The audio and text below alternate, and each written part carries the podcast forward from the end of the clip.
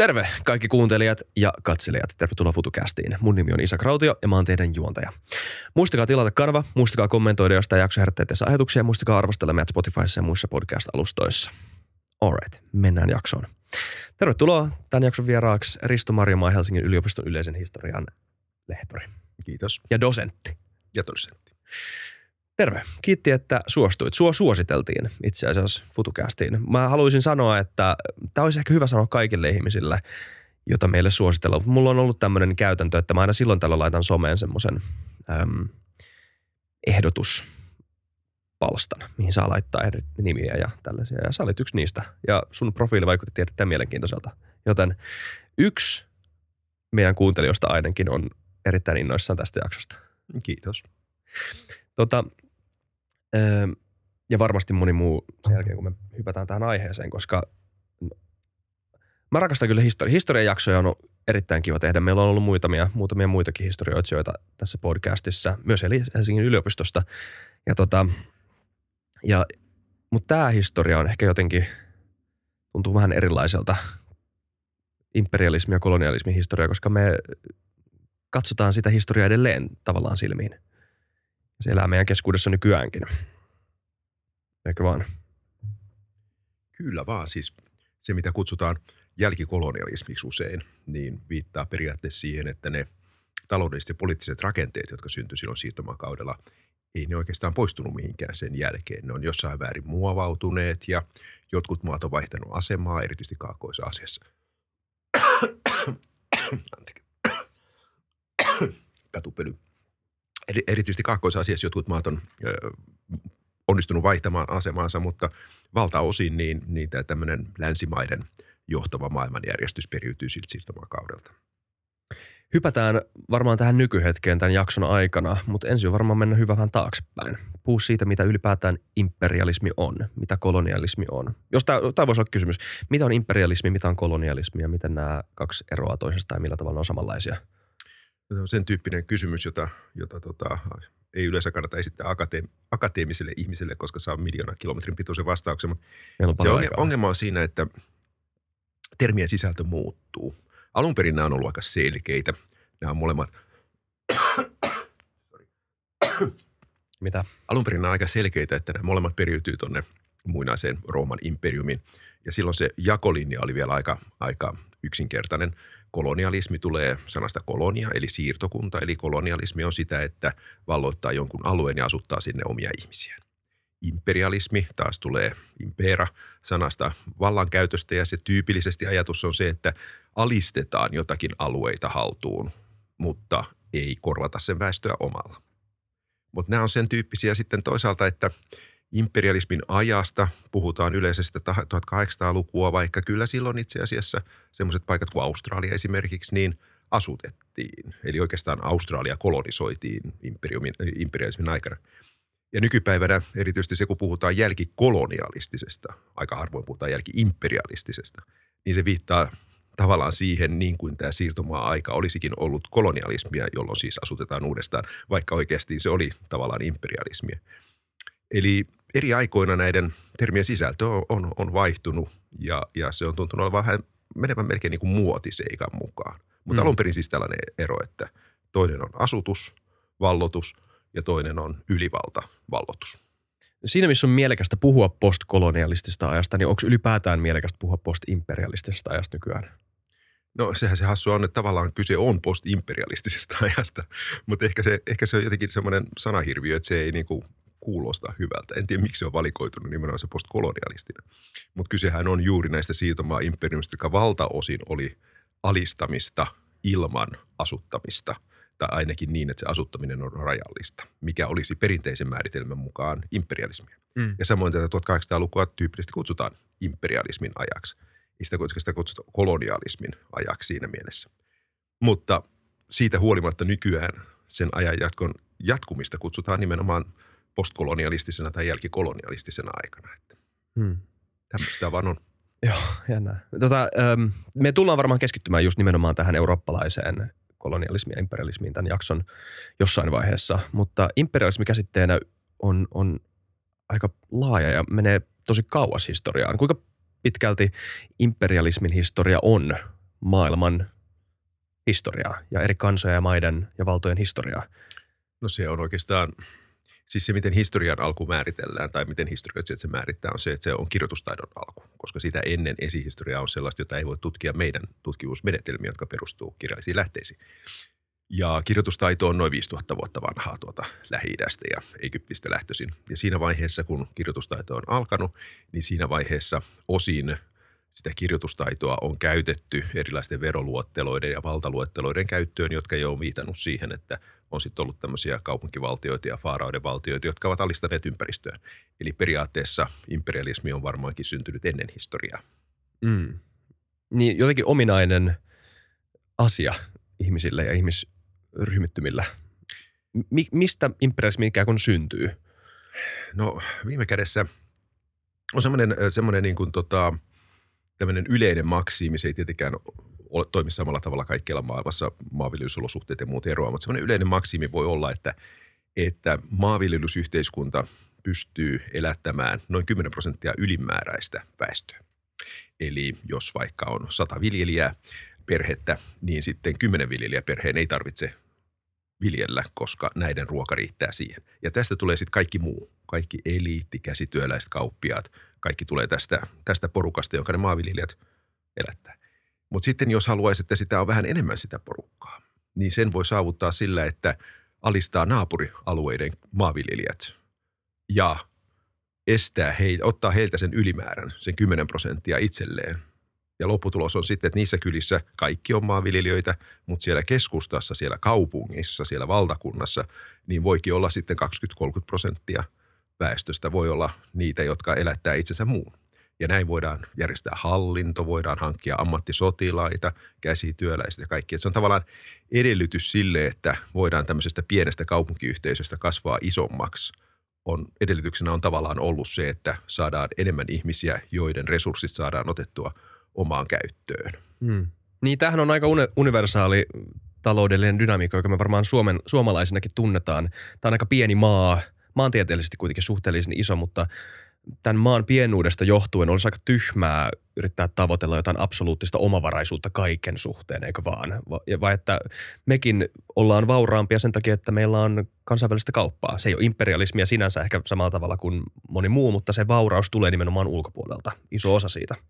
Joo, se on siinä mielessä, vaihtotalous on siinä mielessä pikkusen eri asia, että sillä saa molemmat osapuolet hyötyä ja saa Kyllä. siitä lisäarvoa. Kyllä ja se perustuu siihen, että jollakin alueella jonkin tuottaminen olisi, olisi vaatisi vähemmän resursseja kuin jollakin toisella ja näin ollen se kannattaa jakaa. Mutta ongelma on siinä, että tämän tyyppinen tota, järjestely hyvin pian ja hyvin helposti menee siihen, että jos toinen osapuoli on vahvempi, niin se vaihtosuhde ei olekaan enää reilu. Ja kyllähän se todellisuus on se, että vaikkapa nyky-Suomen elintaso olisi tässä maailmassa mahdotonta, jos ei olisi niitä köyhiä maita, joiden resursseja me käytetään hyväksi – että siitähän, eikö se nykyään ole elokuun alussa, kun jo sen vuoden maailman resurssit on käytetty. Kaikki ei voi elää tällä elintasolla ja tämä elintason perusedellytys on se, että jossakin on köyhiä ihmisiä. Mm. Näin se vaan on. Joo, kyllä. Siis se on, se on ihan totta, että tämä nykyinen malli, tässä nykyisessä mallissa on varmaan sitä, mitä kutsutaan unequal exchange, mm. ö, mitä kutsutaan resurssien ylikäytöksi. Totta kai Joo. tätä varmasti löytyy. Puhutaan mielellään tästä myös lisää. Mä haluaisin vähän myös tota, hypätä näihin aiheisiin, että minkälainen tämä, miten tämä nykyjärjestelmä sun mielestä pitäisi sitten olla. Mulla on paljon kysymyksiä siitä kanssa, mutta mut edelleen tota, vielä vähän historiasta ja siitä, miten tuo imperialismi, ähm, mitä imperialismi näyttäytyy siis. Minkälaisia erilaisia imperiumeita maailman kaikkeuden historiassa on ja onko esim. mielekästä verrata Rooman valtakuntaa mongoleihin tai brittien valtakuntaan? Onko niissä jotain yhteistä tai onko se perustavanlaatuisesti erilaisia? No voisi ottaa kaksi erilaista niin kuin tämmöistä vastaparia. Toinen on juuri tämä mongolit, mitä sanoit, joka on kaikkien aikojen laajin yhden mantereen alueelle maaetäisyydelle levinnyt valtakunta, joka ei oikeastaan missään vaiheessa ollut valtakunta, vaan pikemminkin tämmöinen jättiläismäinen heimojärjestelmä, joka hajautui sitten tämmöisiin dynastisiin heimo, heimokokonaisuuksiin hyvin nopeasti. Ja sitten toisaalta taas brittiläinen imperiumi, joka oli meren yhdistämä ja joka katsoi parhaimmillaan – jopa neljänneksen maan asutusta pinta-alasta. Että brittiläinen imperiumi on todennäköisesti mahtavin imperiumi, mitä koskaan tulee olemaan. On hyvin vaikea kuvitella, että mikään osa maailmassa saavuttaa enää sellaista ylivoimasta asemaa, että yksi pieni saari pystyy No nyt ne teki Brexitin, että varotaan. Nyt ne varmaan Nyt ne nousee yrittää taas. ehkä uudestaan Niin. niin. Mutta sitten taas, jos haluaa katsoa sitä erilaisuutta, niin on ehkä parempi katsoa kahta semmoista, jotka oli samanaikaisia. Et 2000 vuotta sitten täällä lännessä oli Roomavaltakunta ja sitten tuolla idässä Kiinassa oli Han-dynastia, josta periaatteessa se kiinalaisuus Han tulee. Ja täällä lännessä tämä roomalaisuus oli pikemminkin tämmöinen kaupunkien verkosto – yhden kaupungin Rooman hallitseva valtava verkosto, jota tieverkosto ja meriverkot piti yhdessä, ja sen ympäröivä maaseutu oli aika lailla omillaan. Kun taas Kiinassa jo 2000 vuotta sitten oli, oli hyvin itse asiassa moderni organisoitu hallinto, jossa ylhäältä alas sinne kylätasolle asti ulottu valtaverkosto. Me tiedetään esimerkiksi, että kiinalaisia oli 2000 vuotta sitten noin 53 miljoonaa, koska he laski keisarilta lähti käsky, että nyt lasketaan kaikki ja sitten se menee provinssit, kaupungit, kylät ja viimeksi sitten joku kyläpäällikkö kieltää ovelta ovelle, kuinka monta täällä perheessä on ja merkitään ylös ja tieto lähtee ylös. Länsimaailmassa ei olisi pystytty, länsimaailmassa ei pystytty tähän ennen 1700-lukua. Ro- Meillä ei aavistustakaan, kuinka paljon Rooman valtakunnassa oli väkeä. Arviot menee siinä 50 ja 100 miljoonan välillä, koska ei siellä ollut tällaista hallintokoneistoa. Eli Kiina on ollut tässä suhteessa taas organisaatioltaan valtavasti edellä länttä samana aikana. Että kyllä nämä on hyvin erilaisia nämä imperiumit ja niiden tavoitteet on erilaisia, mutta viime kädessä eliitin elintason ylläpitäminen on imperiumin perusta. Mm. Mitä tota, toi hallinto on mielenkiintoinen. Millä muilla tavoilla imperiumia voi hallita? Mitä esimerkkejä historiassa on? Miten eri kansoja, eri kieliä, eri kulttuureita, eri uskontoja pystyy lyömään yhteen? No tota, se mongolit käy ehkä siitä yksinkertaisimmasta mallista, että, että hallitset siis miekalla Mm. käytännöllisesti, että nyt, nyt niin kuin joko kuuntelet tai itket ja kuuntelet. Ja sitten äh, näistä mongolivaltakuntien seuraajista Timur Lenkin valtakunta ehkä on tunnettu juuri tämän väkivallan kautta, että jos joku vastustaa, niin sitten poltetaan yksi kaupunki ja tapetaan kaikki, koko väestö ilman mitään poikkeusta. Ja katsotaan sitten, miten ne muut kaupungit suhtautuu jatkossa. Eli tämmöinen puhtaaseen väkivaltaan perustuva on yksi niin kuin vaihtoehtoinen. Sellaista ei yleensä kestä pitkään, koska joka kerta kun käytät tämän tyyppistä väkivaltaa, se vaan lisää sitä antipatiaa ja vihaa, joka sillä alusväestöllä on. Ja jossakin vaiheessa sulla ei enää ole sitä väkivalta monopolia. Ja, ja sitten se kaatuu heti, sen tyyppinen valtio. Et, et ei ole, sille, jos alamaisilla ei ole mitään saatavaa siitä hallinnosta, niin ne vaan odottaa hetkeä, jolloin kääntyä sitä vastaan. Mutta sitten taas toisen tyyppisiä on, on no nämä nyt, mitkä tuli jo mainittua, Rooma ja, ja Kiina, mutta sitten vaikkapa Osmanin imperiumi, Habsburgit, Venäjän Romanovien imperiumi, jotka taas perustu siihen ajatukseen, että on tämmöinen kansan isä, sulttaani, keisari, joka yhdistää erilaisia kansoja ja kansakuntia ja jopa ää, tota, uskontoja. Osmanin valtakunta oli hyvin suvaitsevainen. Islam, kristinusko, juutalaisuus, kaikilla oli oma erillinen hallintonsa sen oman uskontonsa mukaan. Habsburg-keisareilla tuolla Itävallassa oli perusperiaate tai semmoinen perus äh, viribus unitis, äh, erilaisuudesta, erilaisuus yhdistää tai erilaisuudesta voimaa. Mm. Ja ajatus oli juuri tämä, että me kaikki täällä, itävaltalaiset, unkarilaiset, romanialaiset, mitä kaikki, me ollaan kaikki pieniä kansoja. Jos ei me pidetä yhtä, joku muu hallitsee meitä. Eli miksi me, pitäisi täällä Tonavan laaksossa yhtä kaikkia näin ollen.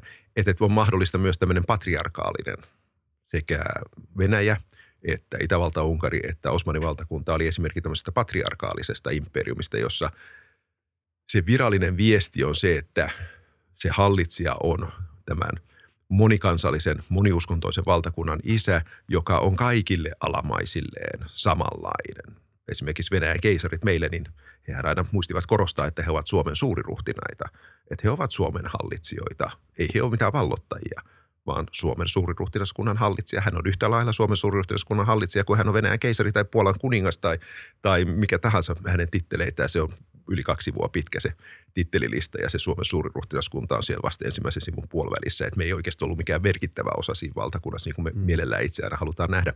Mutta mut se lähtökohtainen ajatus on se, että hallitsija yhdistää tasa-arvoisina nämä eri kansakunnat. Sitten tietysti voi ajatella, kuinka totta tämä oli, mutta, mutta tämä oli se idea.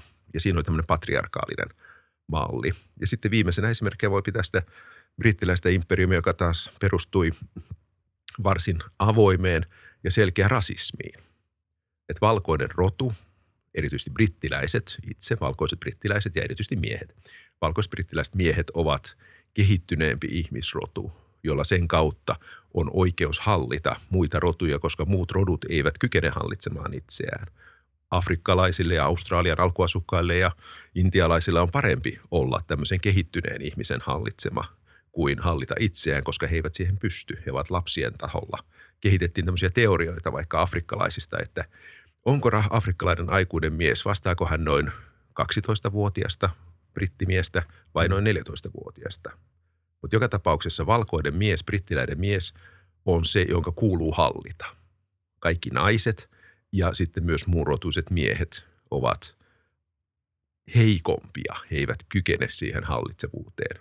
Ja sitten rakennettiin se imperiumi tämän ajatuksen pohjalle.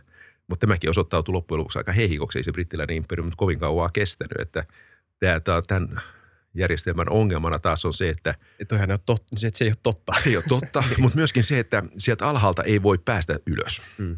Jos tätä vertaa vaikka siihen roomalaiseen, roomalaiset oli paljon taitavampia siinä, että kyseessä oli Rooman kansalaisuus.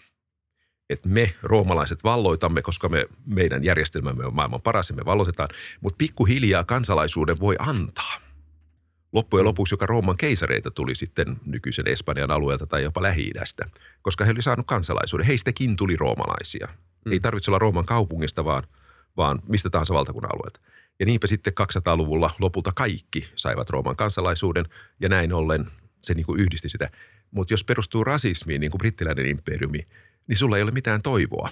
Sellaiset ihmiset kuin vaikkapa Mohandas Gandhi, josta tuli sitten myöhemmin kuuluisa Mahatma Gandhi, niin hän hankki hän intialainen siis, hän hankki parhaan mahdollisen koulutuksen Englannissa, Lontoossa, kouluttautui lakimieheksi.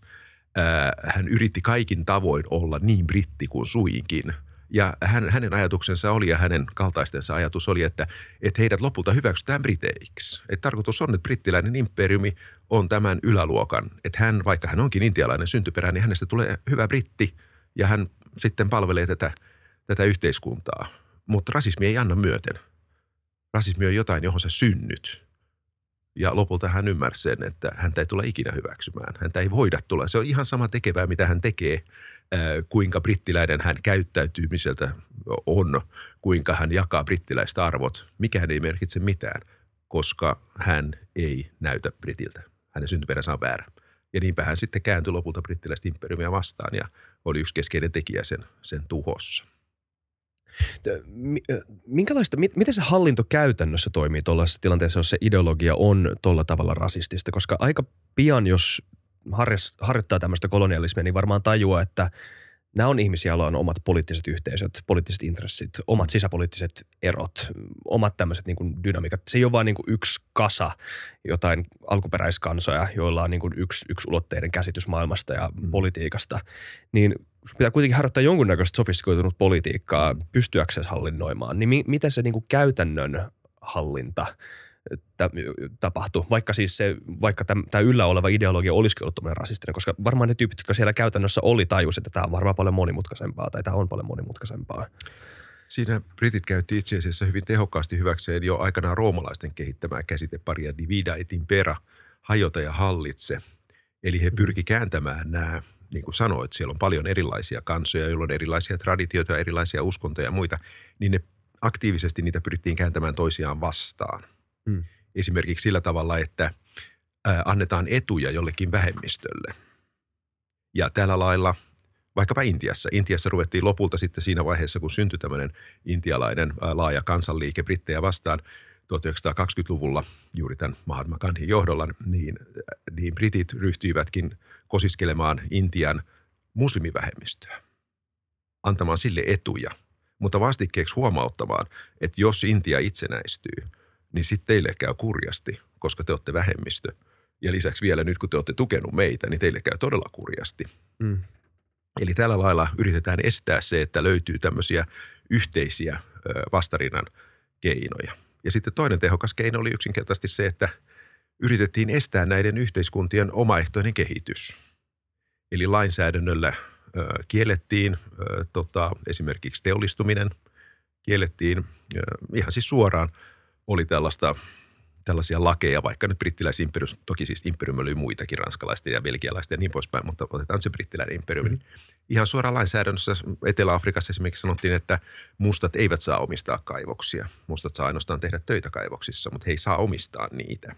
Mm. Eli se, sitä rodusta tehdään myös taloudellinen jakaja. Ihminen ei voi olla muussa asemassa kuin siinä, mihin, mihin hänet asetetaan. Estetään koulutus, estetään näitä ihmisiä kouluttautumasta mahdollisimman vähän, perustetaan kouluja.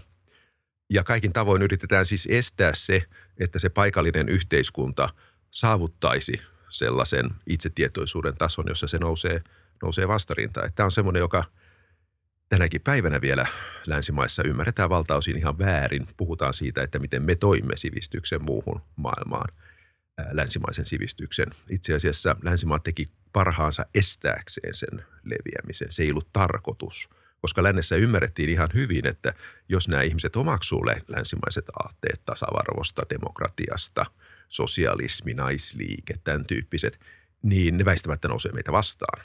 Eli pyrittiin kaikin tavoin estämään näiden aatteiden leviäminen sinne. Ja se, että ne levisi siitä huolimatta, niin se oli näiden ihmisten oman yrityksen kautta. Et mm. Se, että länsimainen sivilisaatio on levinnyt, niin se tapahtui länsimaista itsestään huolimatta. Mm. Ei niin, että yritettiin opettaa näille ihmisille niitä, niitä arvoja. Tämä on ehkä vähän vaikea kontrafaktuaali, mutta mitä jos tätä siirtomaalaisuutta ei olisi ollut? Olisiko siis, sä, väitätkö sä niin kuin käänteisesti, että ne länsimaiset arvot olisi saanut vielä suuremman jalansijan ilman tätä lännen imperialismia? No se on aika, hankala. se on tietysti aina hankala määrittää – historiassa on mahdoton määrittää, mitä oli. Se on historian tutkimuksessa suurimpia ongelmia se, että me ei mm. voida koskaan määrittää, mitä olisi tapahtunut, jos ei tapahtunut niin kuin tapahtui. Just niin. Multiversumi on mahdoton. Mm. Toisaalta, jos ei olisi ollut mahdollista tapahtua toisin kuin mitä tapahtui, niin silloin historian tutkimus on tarpeetonta, koska silloin kaikki tapahtui, koska silloin on pakko tapahtua juuri niin kuin se tapahtui. Hyvä. Eli meidän on pakko tämmöisiä hypoteeseja esittää. Joitain keinoja siihen on. Jos esimerkiksi katsoo niitä, jotka eivät joutuneet siirtomaavallan alle, mitä niissä maissa tapahtui. Esimerkiksi Japani, Kiina. Japani oli suuri imperiumi itse, eikö vaan?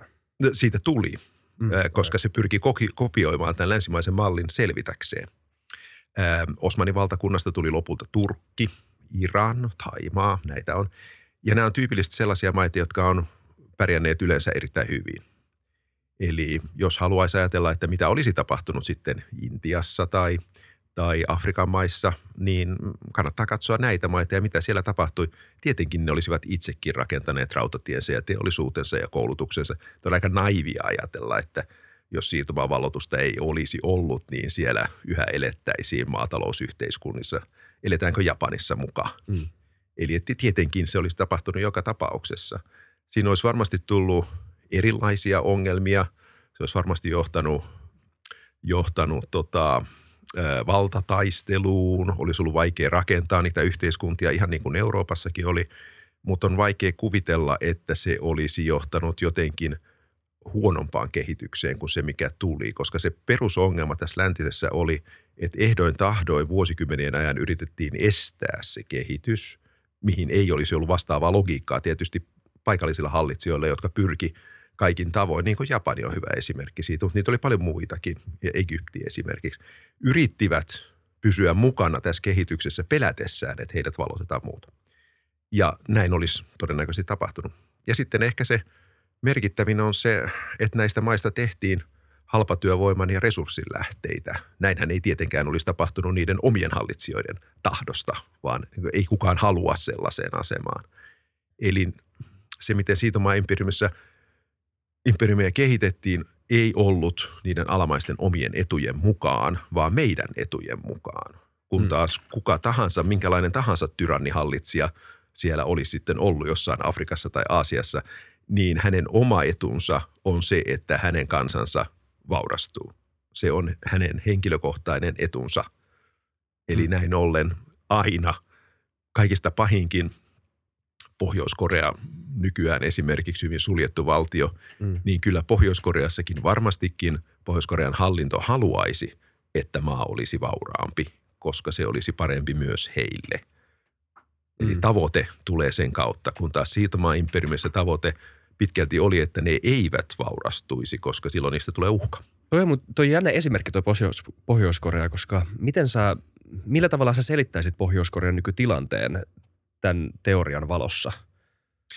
No Pohjois-Koreassa kyse on ensisijaisesti vallasta ja pelosta. Eli se siellä hallitseva järjestelmä on sellainen, joka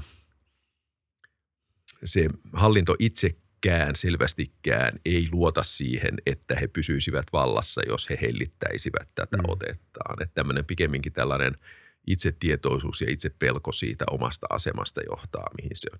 Eli jos he saisivat valita, niin he varmaan olisivat sitä mieltä, että se olisi paljon kivampi, jos Pohjois-Korea olisi erittäin rikas ja vauras valtio, Mm. kunhan kansa pysyisi kuitenkin lojaaleina heille. Että Niin. niin. pelkästään lojaalisuuden menetystä. Joo, Kim Jong-un tykkää NBAsta ja Mm, leffoista ja näin. Ja varmaan tuntee aika isoa katkeruutta siitä, että miksi meillä ei voi olla Niin, täällä. ja näin on. Kyllä, mutta samalla tietää, että se korttitalo varmaan murenee aika nopeasti. Kun Se on just se tietää, heidän että- korttitalonsa. Mm. Se ei olisi he, jotka tulisi hyötymään siitä niin. muutoksesta, vaan valta vaihtuisi ja se olisi joku muu. Että Kyllä. Kyllä se aika paljon on siitä kyse. Mutta eikö tämä tavallaan myös, mä ymmärrän, että sä et niin kuin absoluuttisesti näin väittänytkään, mutta, mutta niin kuin jokaisella yhteisöllä on oma poliittinen historiansa ja ei ole mitään taetta siitä, että joka ikisessä kolkassa, jota ei olisi, johon ei olisi Mm. kohdistunut siirtomaalaisuutta, olisi syntynyt tukevia, Ei stabiileja instituutioita ja näin. Mutta ymmärrän sun pointin, se on mielenkiintoista. Mutta ei, eihän näin ole käynyt nytkään. Että maailmassahan on yhä laajeneva alue lähi Afrikassa, Keski-Aasiassa, jossa valtiot on hajonneet. Kyllä. Että eihän se pysyvyys ollut. Ja voimme olettaa, että tämän tyyppisille alueille ei ehkä välttämättä olisi niitä valtioita missään vaiheessa syntynytkään. Että se on oikeastaan, se on oikeastaan vähän tämmöinen harhakäsitys, joka, joka niin kuin historiasta ajatellen, niin mä en tiedä mihin se perustuu. Ajatus nykyään tällä, että me kaikki olemme kansalaisia jossakin valtioissa Mm. mm. ja tämä on luonnollista. Mutta ei historiassa koskaan aikaisemmin ole ollut näin, että kaikki ihmiset elää valtioissa Mm. enkä näe mitään perustavaa syytä, miksi näin olisi tulevaisuudessakaan.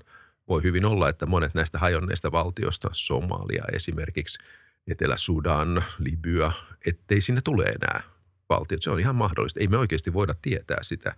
Ei voi, oikeasti voi perustaa mihinkään sellaista ajatusta, että valtio olisi jotenkin luonnollinen ihmisen, ihmisen asuinpaikka, koska ei näin ennenkään ollut. Niin, että liberaalidemokratia on jotenkin luonnontilainen. Ei se ole. Ei. Millään lailla se on, se on hyvin keinotekoinen järjestelmä. Mm. Hypätään tähän äm, eurooppalaiseen imperialismiin, joka alkoi tota, keskiajalla. Joo. Öm, ja vähän, että miten se kehittyy. Mistä syystä se lähti? Ennen tätähän imperiumia on ollut ympäri maailman, harvoin Euroopassa. Suurimmat imperiumit oli nimenomaan, eikö Aasiassa nimenomaan ja näin, Joo, kehittyneempiä yhteiskuntia siihen aikaan. Joo. Mutta mistä tämä eurooppalainen imperialismi lähti käyntiin? No se motiivihan on, on se, mikä, minkä sanoin aikaisemmin, että periaatteessa eliitti pystyy kasvattamaan kokoaan ja resurssiensa määrää, mitä enemmän alamaisia sillä on. Eli Euroopassa ei ole puuttunut motiivia, imperiumi on puuttunut keinoja. Keskiajalla Eurooppa on aika syrjäinen kohta tätä valtavaa Euraasian mannerta. Eurooppahan ei ole oikeasti manner, vaan Eurooppa on niemimaa, Euraasian niemimaa, niin kuin euraasialainen niemimaa.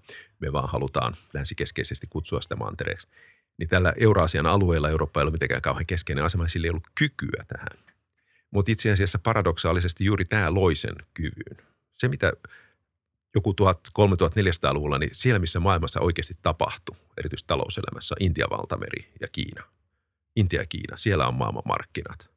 Siellä tehdään innovaatioita, siellä luodaan uutta, siellä kehitetään asioita.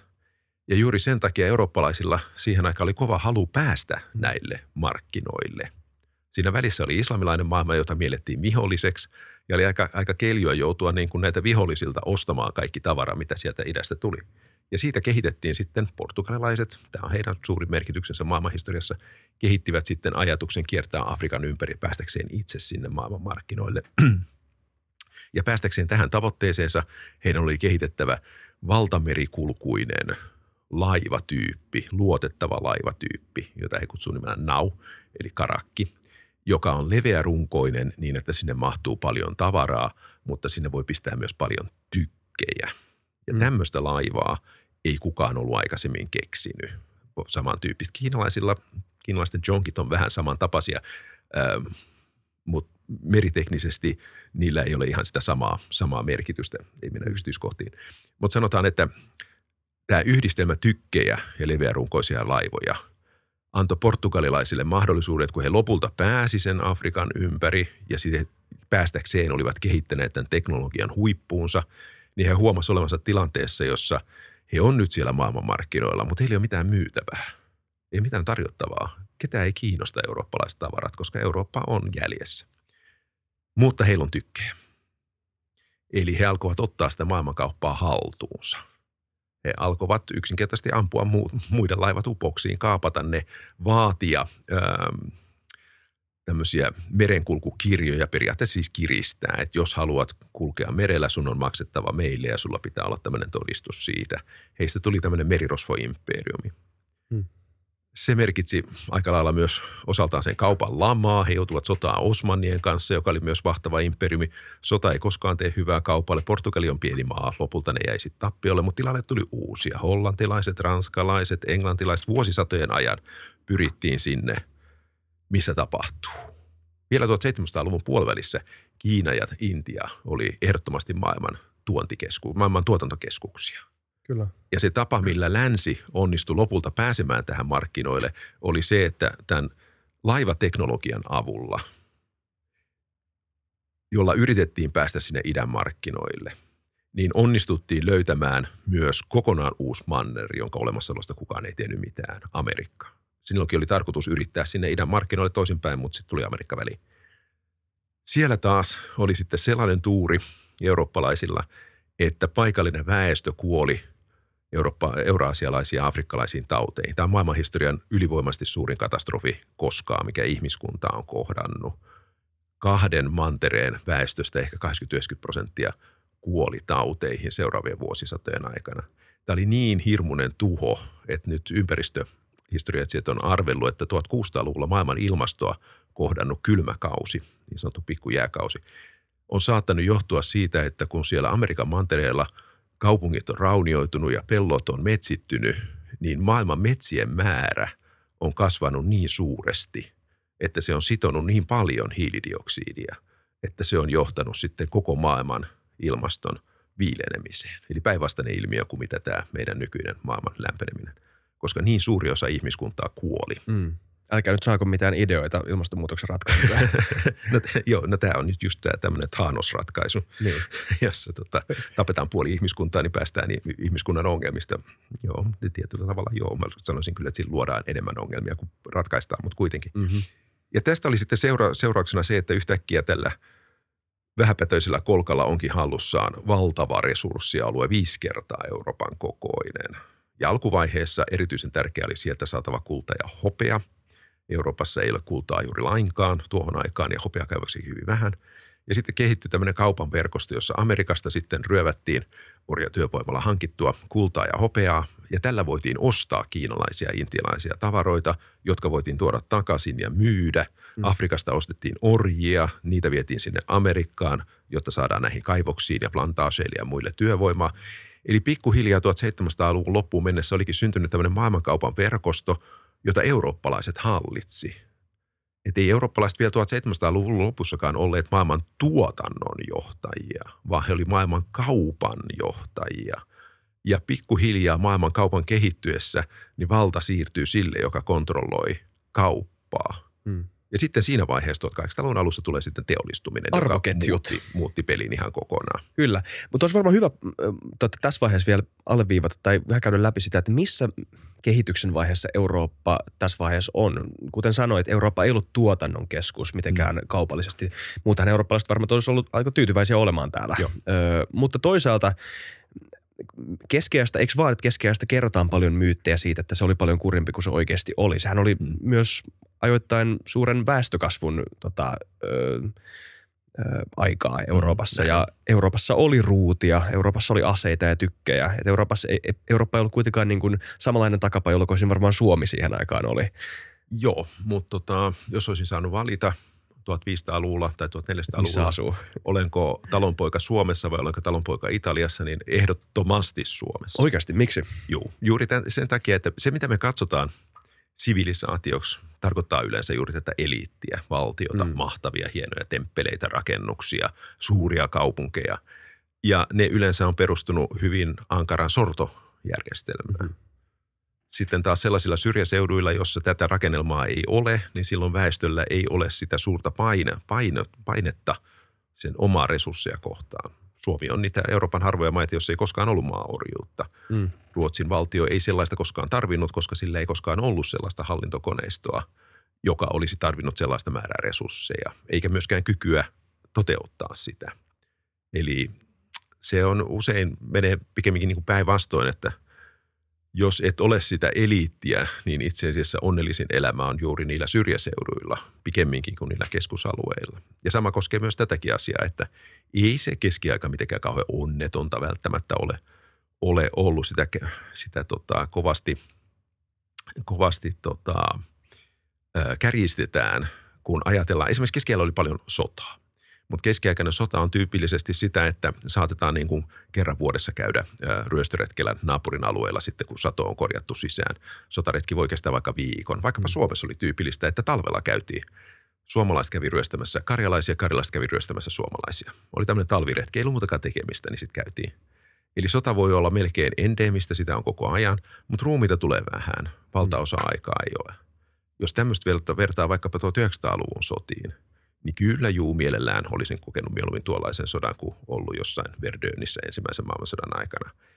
Että et, se, että sota ja väkivalta on periaatteessa laajalti, ei välttämättä tarkoita yksityisen elämä, ihmisen elämässä. Voisin kuvitella, että keskiään Euroopassa oli erittäin suuri mahdollisuus elää elämänsä 60-70 vuotta, vuotta kohtaamatta koskaan erityisesti väkivaltaa. Sitten jos olet huonotuurinen, jos satut asumaan väärässä paikassa, niin sitä voi tulla aika paljonkin. Mm-hmm. Mutta ei se, ei se niin kuin, että joskus tunnutaan helposti ajattelevan, että, että niin kuin, jos kaksi paronia sotii Ranskassa, niin se on sota. Ja sitten meillä on ensimmäinen maailmansota ja se oli sota. Eli jotenkin verrata näitä kahta toisiinsa, vaikka kyse on ihan erilaisesta sosiaalisesta ilmiöstä ja väkivallan määrästä. Et kyse ei oikeastaan siitä – Mm. Jos jotakin, niin siellä Intiassa ja Kiinassa on luultavasti sodittu enemmän, koska siellä on ollut mistä sotia. Siellä on käyty sitä valtataistelua.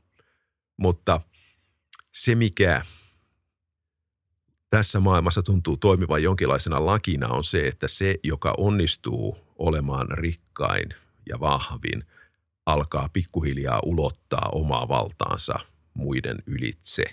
Ja näin ollen pitemmän päälle on vaarallista olla – onnellinen maatalousyhteiskunta, koska jonain päivänä tulee sitten se vallottaja lopettamaan, lopettamaan sen. Mä, mä tykkään pyörittää pelejä mun opiskelijoiden parissa luennoilla ja yhden kerran meillä oli semmoinen peli, jossa ja heidän tehtävänsä oli, oli luoda tota, tämmöinen kuvitteellinen yhteiskunta. Mä esitin heille kysymyksiä, serien kysymyksiä yhteiskunnan luonteista ja niin poispäin. Heillä oli neljä eri ryhmää. Ja alkutilanne oli kaikilla ehdottomasti sama. Meillä oli tämmöinen fantasiapelin leikkikartta, johon sitä rakennettiin. Yhdet rakensi sitä sitten siihen, siihen tyyliin, että se teki tämmöistä anarkosyndikalistista yhteiskuntaa, jossa oltiin aika onnellisia. Ja toiset taas sitten tämmöistä hyvin maskuliinista ää, sotaisaa imperiumia. Ja sitten pelin loppuvaiheessa tulee sitten se tilanne, jolloin tämän massiivisen imperiumien kymmenien tuhansien ratsumiesten armeijat hyökkää sitten sinne anarkosyndikalistien kyliin niin kuinka käy? Mm. Eli, eli se, että toista oli kehittänyt onnellisen yhteiskunnan, niin siitä ei ollut sit mitään merkitystä siinä vaiheessa, kun toisilla on valtavan paljon suurempi väkiluku, heillä on keskitetty valtio, maanviljelysyhteisöt ja systeemit. Toiset on pysytellyt pienissä kyläyhteisöissä, eivätkä ole nostaneet sitä väkilukua samalla tavalla. Niin tässä on vähän samanlainen ilmiö, mm. että et, ei suinkaan voi ajatella niin, että nämä imperiumit lähtökohtaisesti on onnellisempia yhteiskuntina, mutta periaatteessa pikemminkin kyllä niinkin, että he sitä omaa onnettomuuttaan ovat kykenevät levittämään muille ja pistämään sen muiden maksettavaksi. Tämä on se ongelma siinä. Joo. Tota, miten ähm, sit, jos tätä kuvausta eurooppalaisista heijastaa siihen aika suuren menestykseen, mikä heillä oli suhteessa heidän tavoitteisiin, siis ottaa haltuun maailmankauppa, niin miten se on mahdollista? Koska ainakin mun päässä heti kun – puhutaan siitä, että eurooppalaiset vallotti arvoketjut ja kaupan Aasiassa ja Etelä-Amerikassa ja, ja myöhemmin Afrikassa, niin syntyy niin kuin vähän epärealistinen kuva ylivoimasta eurooppalaista, joka vaan vallottaa ja vallottaa ja vallottaa, mutta eikö vaan niin kuin paljon vaikeampaa poliittista peliä myös tykkien lisäksi, eikö vain? Miten? No itse asiassa tässä vaiheessa vielä, mistä nyt puhuin, niin ei sitä oikeasti kauhean paljon edes tapahtunut. Se on se väärin, tai se mielikuva syntyy siitä, mitä tapahtui Amerikoissa, mutta se tapahtui sen takia, koska ne ihmiset kuoli. Niin. Että eurooppalaiset ihan kirjaimellisesti saattoi toisinaan vallottaa autioituneita kaupunkeja ja kyliä. Hmm. Ja tätä pidettiin itse asiassa Jumalan kaitsemuksena. Hmm. Että Jumala on tyhjentänyt meille nämä kaupungit ja kylät ja pellotkin jättänyt valmiiksi. Jumala on tappanut kaikki pakanat alta pois. Ei sitä ei kannata ottaa, mutta kannattaa katsoa, mitä tapahtui siihen aikaan Aasiassa ja Afrikassa. Niin yleensä eurooppalaisten valtapyyteet ei johtanut paljon mihinkään ennen 1700-luvun puoliväliä. Yrityksiä oli, mutta yleensä päätyi huonosti. Esimerkiksi eurooppalaiset eivät suinkaan itse orjuuttaneet afrikkalaisia, vaan ostivat afrikkalaisilta orjakauppiailta. Ne oli afrikkalaiset itse, jotka järjestivät tämän, tämän orjuuttamisen ja myivät orjia eurooppalaisille ja hallitsivat periaatteessa sitä orjakaupan alku, alkupistettä. Mutta sitten tulee se teollistuminen. Hmm. Teollistuminen muuttaa 1800-luvulla pelisäännöt täysin. Teollistuminen on järjestelmänä semmoinen, joka vaan kerta kaikkiaan niin älyttömän paljon tehokkaampi kuin mikään muu tuotannon muoto. Että jos ajatellaan vaikka tähän väkivaltaan, niin pyssysepältä menee noin kaksi viikkoa tehdä yksi pyssy. Asetehtaalta satoja kiväärejä päivässä helposti. Että sitä ei voi edes verrata. Siis lähtökohtaisesti ei, ei voi, niin kuin, se kerta kaikkiaan vaan on absurdi vertaus, hmm. käsityöläinen. Koneet ei väsy. Ja teollinen. Ei, ne ei väsy. Ja ne pystyy tehostamaan sitä järjestelmäänsä loputtomiin. Ja se, mitä koneet sitten tarvitsee, on resursseja. Valtavan paljon enemmän resursseja kuin koskaan aikaisemmin. Ja tämä loi yhtä aikaa sekä mahdollisuuden vallottaa muu maailma, että motiivin sille. Se olisi voinut mennä niinkin, jos olisi haluttu, että nyt me tarvitaan kauheasti resursseja, me oltaisiin ostaa ne. Mutta miksi ostaa, kun on aseet? Eli siinä se niin lyhykäisyydessään. Kolmas, mitä tarvittiin, on markkinat. Sun on myytävä niitä tuotteita jonnekin – jos vallotetaan Intia esimerkiksi, valtavan iso alue, niin siitä saadaan myös lisää markkinoita. Voidaan myydä niitä omia tuotteita, voidaan estää intialaisia tekemästä, niin kuin estettiinkin. Intialaisia kiellettiin valmistamasta sellaisia tuotteita, joita britit halus myydä, myydä sinne. Britit estivät sen teollistumisen Intiassa, joten he pystyvät myymään omia tuotteitaan sinne. Ja viime kädessä nyt se suuri kysymys on, että miksi se teollistuminen tapahtui juuri Euroopassa ja miksi juuri silloin, kun tapahtui – ja se, miten teollisuus, tota, taloushistorioitsijat tämän usein näkee, niin he kasaa siihen hirmuisesti kaikenlaisia eri syitä, mitä varten juuri Britanniassa juuri siinä vaiheessa se tapahtui. Ja tietenkin nämä syyt varmasti on ihan oikeat siihen, miten se tapahtui, mutta se tavallaan peittää näkemästä sen, että ei me tiedetä, olisiko tämä ollut ainoa tapa, millä teollistuminen olisi voinut tapahtua, koska se levisi niin nopeasti ympäri maailmaa, että kukaan muu ei ehtinyt – Maanviljelys on syntynyt monessa paikassa eri puolilla maailmaa, koska se levisi hyvin nopeasti. Eurooppalaiset ei ikinä keksinyt maanviljelystä, koska se tuli tuosta lähi ihan läheltä. Afrikkalaiset esimerkiksi keksi, amerikkalaiset myös. Mutta ei me oikeasti tiedetä, olisiko vaikka kiinalaiset keksinyt 1800-luvulla teollistumisen. Itse asiassa jotkut teollis- taloushistoriat on jopa pohtinut mahdollisuutta, että Japani saattoi olla lähellä.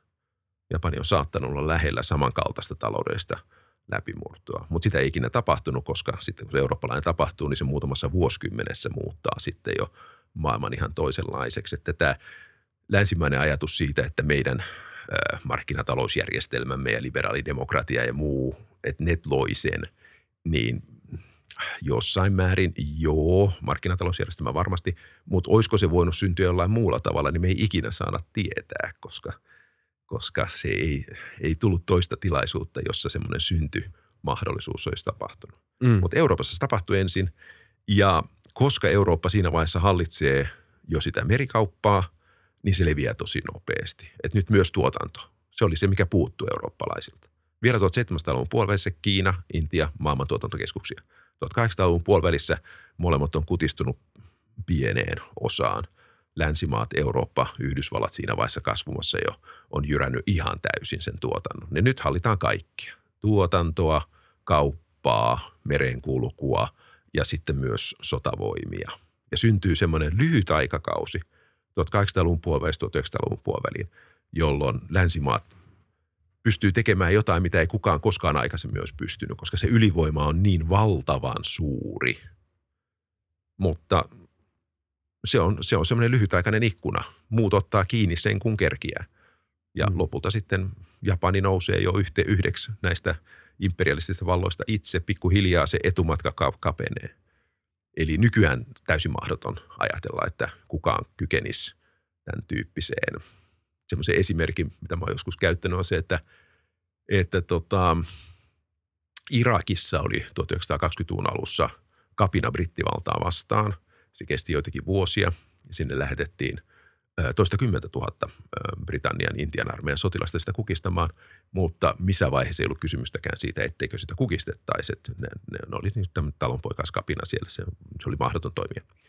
Nyt sitten 80 vuotta myöhemmin, kun Yhdysvallat ja iso liittokunta hyökkäsi 2003 Irakiin, niin kymmenen vuotta ja sitten sieltä vetäydyttiin. Että ei, ei ole semmoista maailmaa enää, jossa sä pystyt pienellä panoksella kukistamaan – vastustajan ja, ja sitten alistamaan sen valtaan. Eli niin mahtavia kuin meidän nykyiset Yhdysvallat ja Kiina esimerkiksi on, ja miksei nyt sitten Euroopan unioni ja NATOkin, niin ei, ei, ei kyetä sellaiseen. Mut ei oliks, maailmaa ei voi hallita enää. Mutta oliko USAn tavoitteena hallita Irakia?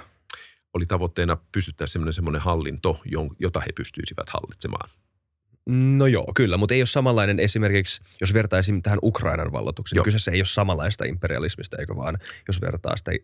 Tota... Joo, mutta tämä jälkiimperialismi tuleekin juuri äh, tässä suhteessa, äh, koska keinot on toiset ja mahdollisuudet on toiset, niin nyt ollaan palattu enemmänkin siihen ajatukseen, että liittää, riittää, että olet epävirallisesti vallassa, eli pyritetään luoda tämmöisiä pikemminkin vasalli-tyyppisiä järjestelmiä, koska ei se enää onnistu – Siis yksinkertaisesti yritys vallottaa jokin, jokin maa nykyään. Vietnam olisi tietysti mainio esimerkki siitä.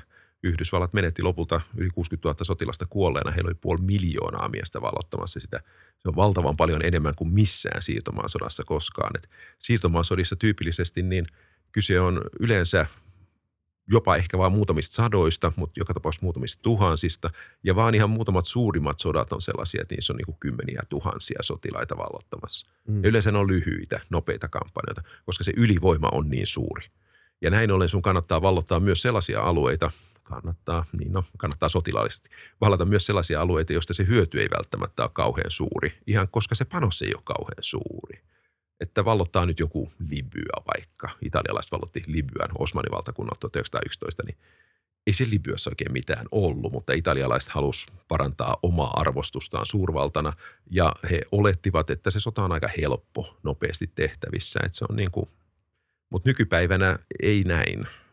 Sä et voi, niin kuin nyt venäläiset on nähnyt siellä Ukrainassa, niin – niin nyt ne panokset on paljon suuremmat. Jos sä haluat vallottaa jonkun alueen ja oikeasti liittää sen itseesi, niin se on erittäin hankala ja pitkä prosessi.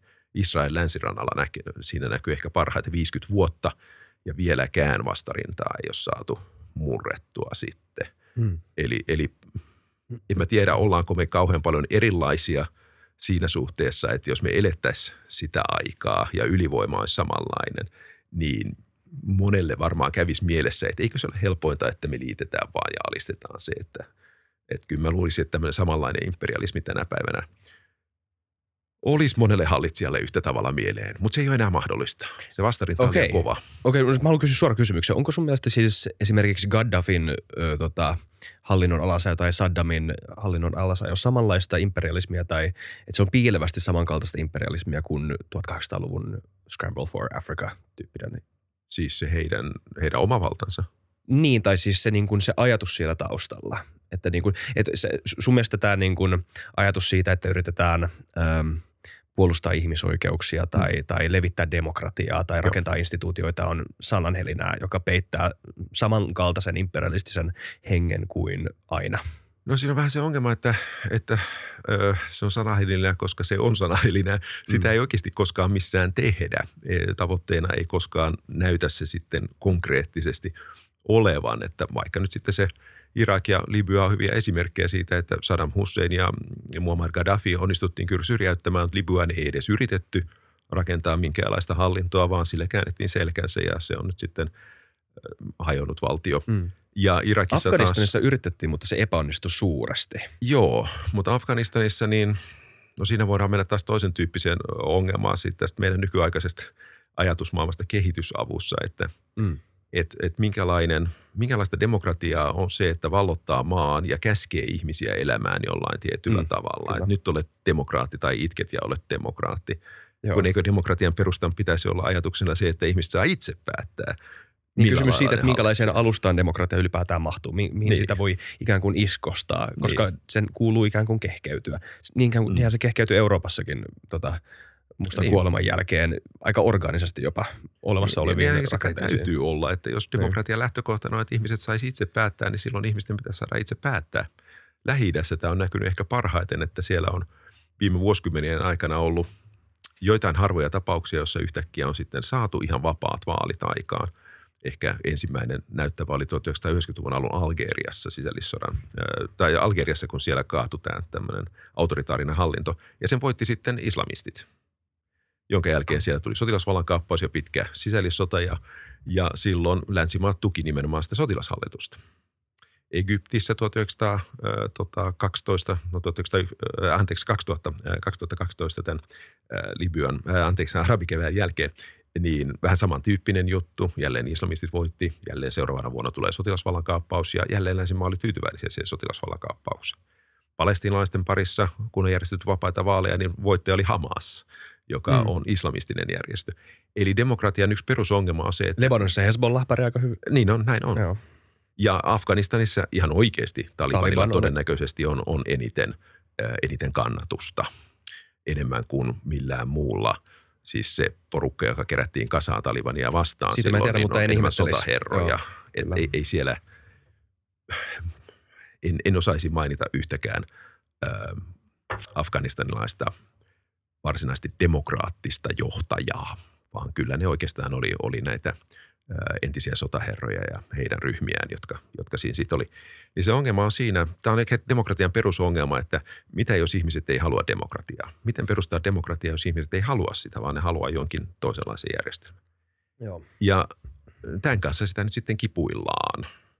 Mutta sitten toisaalta taas sanahelinää myös siinä mielessä, että en mä kyllä, se Afganistan on vähän niin kuin poikkeus, että siinä nyt 2000-luvulla ihan oikeasti pistettiin panoksia – yrittää kehittää koululaitosta ja muuta siihen suuntaan. Että se on ehkäpä selkein yritys ja siihen oikeasti myös tehdään, mitä sanotaan. Mutta muuten tyypillisempi on tämä, tämä Libyan ö, malli tai mitä Irakissa tapahtui, jossa ei, ei se, se on vaan puhetta, ei oikeasti tehdä, mitä sanotaan. Et on hyvin vaikea sanoa, että millä tavalla siellä Irakissa nyt sitten rakennettiin demokratiaa sen yhdysvaltalaisvalotuksen jälkeen, millä tavalla mukaan Libyassa – ja Afganistanissakin, niin kun se tapahtuu tällä lailla käskemällä, niin, niin ja se aika aikaisessa vaiheessa saattoi jo nähdä, mikä se lopputulos siitä todennäköisesti tulee olemaan. Itse asiassa 1980-luvulla Afganistanin vallottanut Neuvostoliitto yritti aika pitkälti samaa. Myös neuvostoliittolaiset laskeskeli, että kun he perustaa sinne koululaitoksen ja terveydenhuollon – ja kommunistisen ideologian, ei demokraattista, mutta kommunistisen ideologian, eh, niin silloin he saa ihmiset puolelleen, koska ihmiset luonnostaan haluaa olla kommunisteja. Heillä oli niin kuin toive siitä, että se heidän sosialistinen maailmassa tästä sitten, että kun me vaan näytetään, mikä se on. Eli, eli meidän silmissämme tämä näyttää järjettömältä, koska me emme usko tähän tällaiseen sosialistiseen järjestelmään. Mutta on aika helppo nähdä sitten, että miltä se todennäköisesti näyttää tämä länsimaisen yhteiskunnan tuominen sinne Afganistanin ulkopuolisen silmissä yhtä lailla järjettömältä projektilta. Ja sellaiseksi se sitten loppujen lopuksi on osoittautunut. Hmm. Olisiko, olisiko sun mielestä parempi suhtautuminen ö, tämmöiseltä niin kuin, no mä, mä en tiedä mitä termi käyttäisi, jos se imperialistisesta, ekspansionistisesta lännestä – ö, interventionistisesta lännestä, ö, olisiko, olisiko parempi vaihtoehto sellaiselle lännelle, länsi, joka jättäisi maailman enemmän rauhaan, joka sitten totta kai silläkin kolikolla on varmaan monia puolia. Mm. Poliittiset yhteisöt kehkeytyisi organisemmin, mutta meillä olisi Milosevicia, jotka vapaasti pääsisivät reillastamaan ja Gaddafia ja Saddamia ja, ja näin. Mikä Joo. sun näkemys siihen on? No mikään näistä kysy- kyseisistä ö, vallankäyttäjistä ei periaatteessa ollut meidän asiamme, koska he eivät olleet meidän tuottamia. Eli mikä mm. antaa oikeutuksen puuttua toisen Se on se kysymys, kyllä. Mistä se tulee se oikeutus? Ja jos semmoinen oikeutus on olemassa, niin eikö silloin ole niin, että kaikkien on syytä pelätä, että jos noin nyt vaan keksii, että meidän hallituksemmakaan ei ole oikeutettu, mitä nyt esimerkiksi venäläiset vuosi sitten teki siellä Ukrainassa, että tämä on natsihallinto, meidän täytyy kukistaa se. Et viime kädessä siinä on semmoinen perusrakenne, mun nähdäkseni olemassa kahdenlaisia valtioita. On suurvaltoja ja sitten on pieniä valtioita, semmoisia kuin Suomi. Ja pienten valtioiden etu on kansainvälinen yhteistyö, kaikenlainen kansainvälinen yhteistyö, kaikenlainen ö, verkostoituminen muiden kanssa, koska pienet ei kykene puolustamaan itseään suuria vastaan. Mutta suuret on niitä maailman haita. Niille kansainvälinen yhteistyö aina rajoittaa, koska ne on suuria ja vahvoja. Ne pystyy olemaan interventionisteja. Ne pystyy ajamaan omia etujaan, omia taloudellisia etujaan, omia ideologisia etujaan alueensa ulkopuolella. Ja näin ollen tekemällä yhteistyötä muiden kanssa ne rajoittaa omaa toimintaansa. Ja tätä hyvin harvoin suurvallat haluavat tehdä. On se nyt sitten Kiina, Venäjä, Euroopan unioni ää, tai, tai Yhdysvallat. Vaan he katsovat, että heillä on joko oikeutus tehdä näin, koska he on suuria tai vahvoja, tai sitten, että heillä on joku tämmöinen näkemys maailmasta, paremmasta maailmasta. He osaa paremmin. He ymmärtää paremmin, miten hallita Afrikkaa tai Aasiaa kuin mitä tämän alueen omat asukkaat.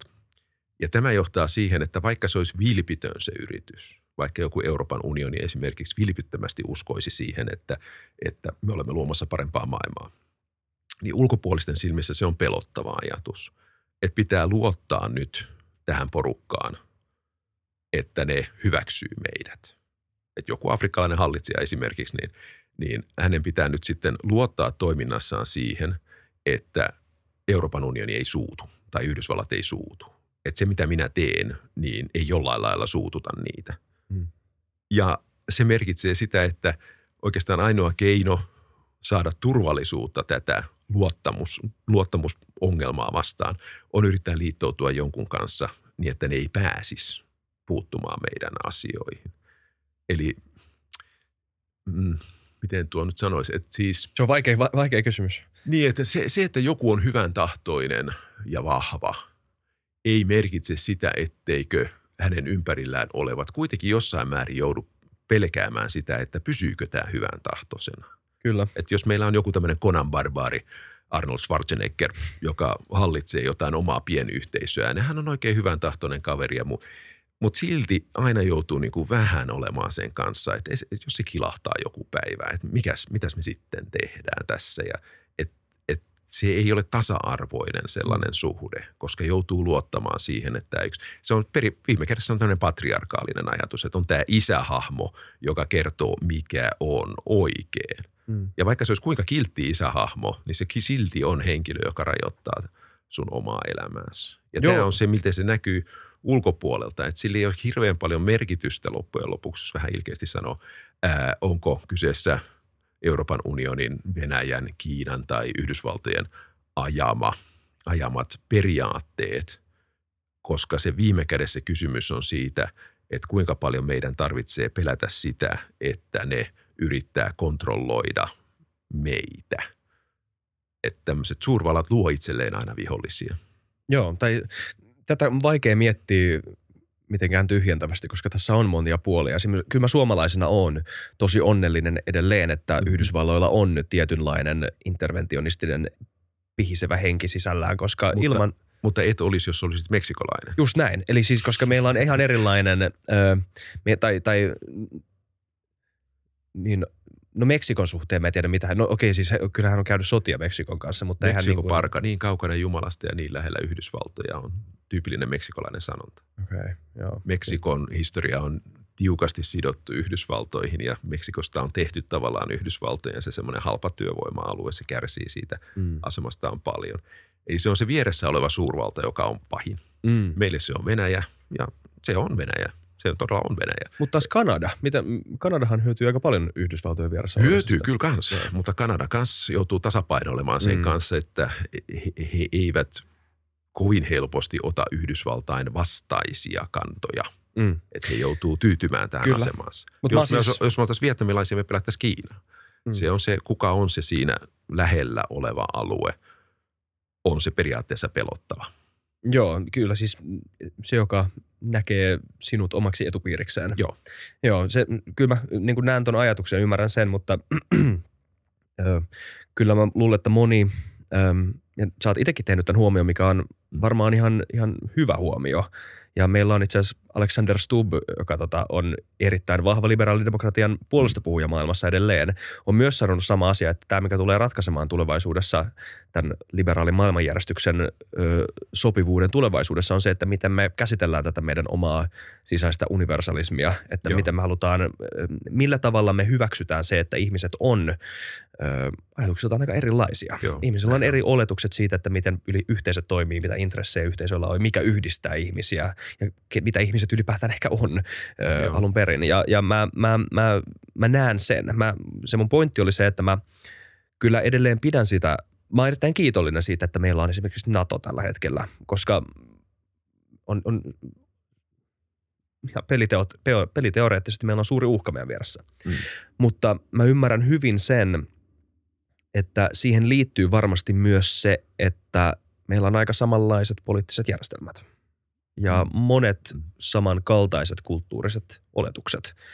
Ja, ja, ja se luo ikään kuin jonkunlaista luottamusta Yhdysvaltoja kohtaan, vaikka, vaikka tota, on kuitenkin maita, jotka on paljon läheisempiä Suomeen kuin Yhdysvallat. Mutta kyllä mä sanoisin, että varmaan kaikista suurvalloista Yhdysvallat on se Suomen, Suomea kulttuurisesti läheisin.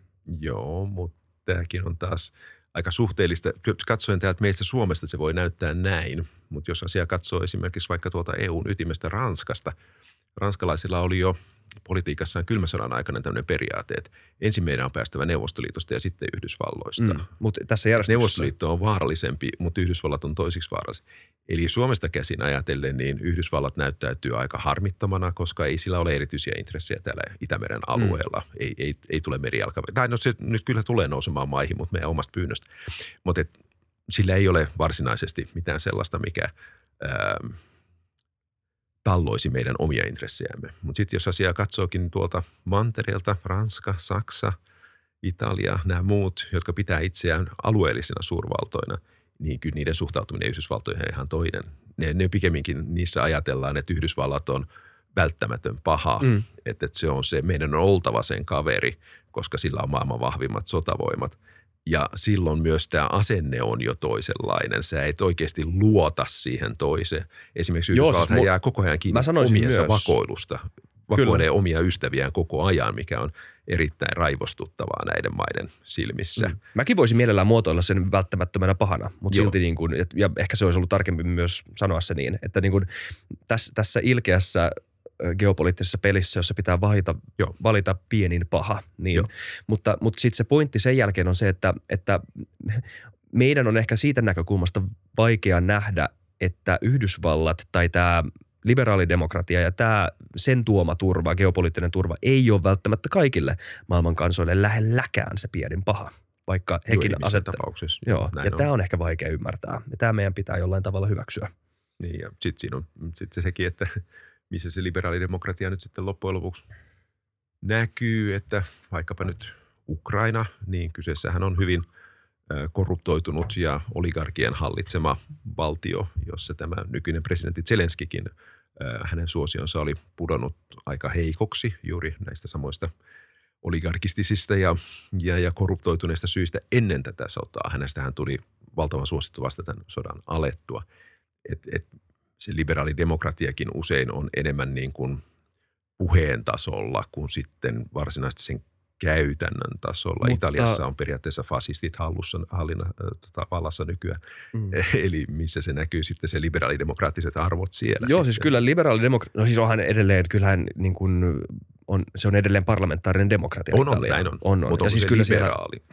No siis eh, se riippuu, että onko se isolla vai pienellä ällä. Niin, että siis totta kai jos sulla on parlamentarismi maassa ja demokratia ja vaalit ja kuitenkin liberaali perustuslaki, demokraattinen perustuslaki, niin sehän määrittää jotain. Mutta mä oon samaa mieltä Ukrainasta, mutta kaikkea tapahtuu historiallisella janalla. Meillä Näin oli on. Euromaidan, joka oli Ukrainan kansan kapina korruptoitunutta hallintoa näin vastaan. on. Ja on, ei, ole, ei, ole, ei sitä niin kuin muutamassa vuodessa korjata myöskään. Mutta Siitä heillä on on kymmenen vuotta, että ei se kovin hyviltä, hyvältä näyttänyt ennen tätä sotaa. Että se on mielenkiintoista nähdä sitten, miten sodan jälkeen tulee tapahtumaan, että Niin. tuleeko siellä todellinen muutos. Kyllä. Niin ja siis eihän, eihän EUkaan tae siitä, että, että, että äm, kysy vaikka Orbanilta tai Puolalta Niin, tällä hetkellä. näin Et eihän se niinku ole mikään tae siitä tietenkään. Ei, mikään ottaa. Ja Ei. kyllä mäkin on samaa mieltä, siis itse liberaalina on niin kuin aika, kyllä, kyllä mä myönnän sen, että tässä on aika iso kriisi käynnissä On. mun, mun maailmankuvalla. Ja sille, että miten se tulee mahtumaan tulevaisuudessa tähän maailmaan. Et siis siitä mä oon täysin samaa mieltä.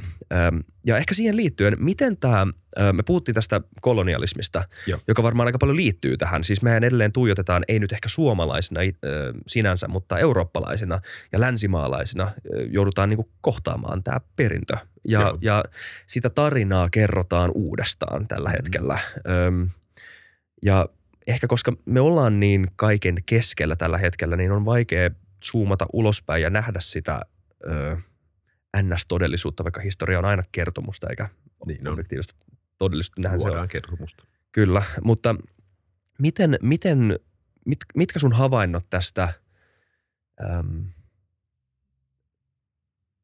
tarinankerronnan myllerryksestä tällä hetkellä on? Mi, mi, miten eurooppalaiset on nyt havahtuneet kertomaan itselleen tätä tarinaa uudelleen ja miten se on polarisoinut eurooppalaisia ja sitten taas näitä siirtomaita, Mm. miten he on alkanut käsittelemään tätä historiallista perintöään? No itse asiassa, jos asiaa ajattelee niin kuin historioitsijan kannalta, mä oon huomannut, että nyt, nyt tota, viime vuosina niin on ollut useita tämmöisiä hetkiä, jolloin, on, jolloin se, että on itsellään historioitsijan tausta, niin on auttanut paremmin selviämään näistä meidän suurista, suurista mullistuksista. Et, et suhteessa nyt vaikka tähän pandemiaan, niin ei, ei mulle kyse ollut siitä, että tuleeko tällainen vaan milloin Mm. Koska tämmöisiä on tullut ennenkin. Kyllä. Sata vuotta sitten oli Espanjan tauti, se tulee jossain vaiheessa, se tulee. Se on siis matemaattinen kaava.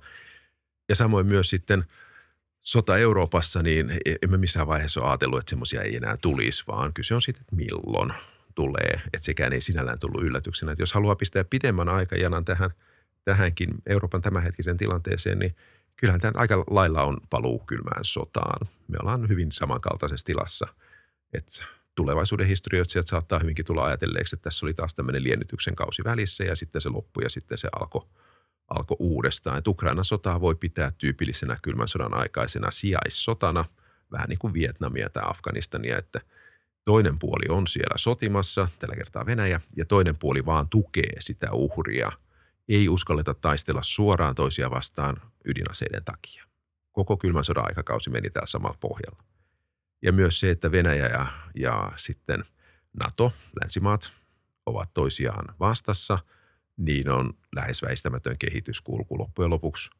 Ei se Boris Jeltsinin aikana silloin 90-luvulla hän suhtautui myös hyvin vihamielisesti NATOon ja NATOn leviämiseen. Venäjän kannalta NATO on uhka, koska NATO on jotain sellaista, joka pystyy vaatimaan Venäjää toimimaan sillä tavalla kuin se haluaa. Eli Venäjä – Venäjälle ainoa todellinen uhka maailmassa, ainoa sellainen, joka rajoittaa sen suvereniteettia, on NATO.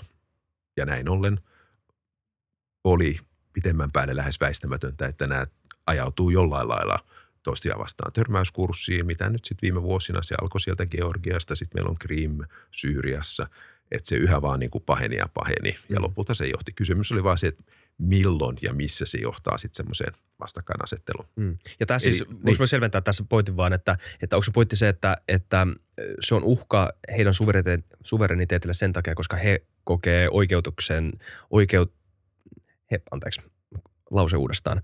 He kokee olemansa oikeutettuja omaan etupiiriinsä ikään kuin. On kokee olevan oikeutettuja ajamaan omaa etuaan oman alueensa ulkopuolella ihan samalla tavalla kuin Euroopan unioni ja Joo. Yhdysvallatkin tekee ja Kiina ää, käyttäen ehkä vähän toisia keinoja. Kyllä, mutta tämmöinen suurvaltarationaliteetti. Joo, su- nimenomaan Just se, niin, että kyllä. suurvallalla on oikeus vapaaseen toimintaan mm. ja suurvallan toimintaa rajoittaa sen kyky, ei se, että joku ulkopuolinen asettaa sille rajoituksia. Mm. Ja tämä on se, niin kuin se asetelma. Ja nyt kun kysyit sitä, että miten Euroopan unioni tähän sitten, tai no sanotaan Euroopan unioni tähän sitten niin kuin suhtautuu, niin uskoisin, että siinäkin suhteessa tässä tullaan nyt palaamaan siihen, siihen samankaltaiseen asetteluun. Oikeastaan se ainoa suuri muutos on se, no on siinä muitakin, mutta meidän kohdassa suuri muutos on se, että me ollaan nyt toisella puolella. Aikaisemmin me oltiin puolueettomina siinä välissä, mutta nyt me ollaan sitten vahvasti liitytty tähän toiseen puoleen. Eli luultavasti ne asenteet tulee kehittymään jatkossa hyvin samantyyppisiksi. Eli se, mitä mainitsin tästä Ranskan vanhasta maksimista, että ensin Neuvostoliitto, sitten Yhdysvallat, niin Ranskassa luultavasti tullaan nyt sitten ajattelemaan taas, että ensin Venäjä ja sitten meidän pitää jotenkin tämä Yhdysvaltoihin saada. Että viime kädessä eurooppalaisten suurvaltojen johtajien tavoitteena olisi tehdä eurooppalainen suurvalta – Mm. Et se on luultavasti tulee jatkossakin olemaan se, joka Eikä sitä EUn lopullinen tavoite satojen vuosien kuluttua. Tämä on niin kuin tavallaan se, mm. se, se semmoinen, tiedä onko se välttämättä kaikille aina, aina niin kuin tämmöinen aatteellinen tavoite, mutta tämä maailman geopoliittinen logiikka ajaa siihen. Ainoa keino, jolla joku Ranskan tai Saksan johtaja pystyy esiintymään suurvaltajohtajana on se, että Euroopan unioni on vahva – ne maat on muuten liian pieniä, jotta he pystyisivät sitä niin kuin, niin kuin mm. itsessään tekemään. Ja tämä tulee todennäköisesti myös sitten johtamaan siihen, että suhde muuhun maailmaan, Lähi-Itään, Afrikkaan, ää, Aasiaan tulee olemaan myös tämän jälleen tämän kylmän sodan ajattelun mukainen, eli alkaa uudestaan, tai se on jo alkanut selvästi kilpailu etupiireistä, kuka on kenen ryhmässä – mitä Afrikassa itse asiassa usein katsotaan positiivisena vaihtoehtona. Että aikaisemmin länsivallat on päässyt siellä yksisnään painostamaan mm. ja ylläpitämään näitä varsin epäreiluja taloudellisia rakenteita, mutta nyt he voi aina uhata, että eikö me mennäänkin Kiinan niin, tai Venäjän, siis vaihtoehdot parantaa heidän vaihtoehtoja. Kyllä, voi pelailla vähän sitä peliä. Joo. Ja Joo. se parantaa taas heidän asemansa, joten heidän on on turha odottaa, että he asettuisivat yhdelle puolelle esimerkiksi tässä sodassa, koska se ei ole heidän etujensa mukaista, vaan heidän etujensa mukaista on tosiaankin pelata mm. peliä.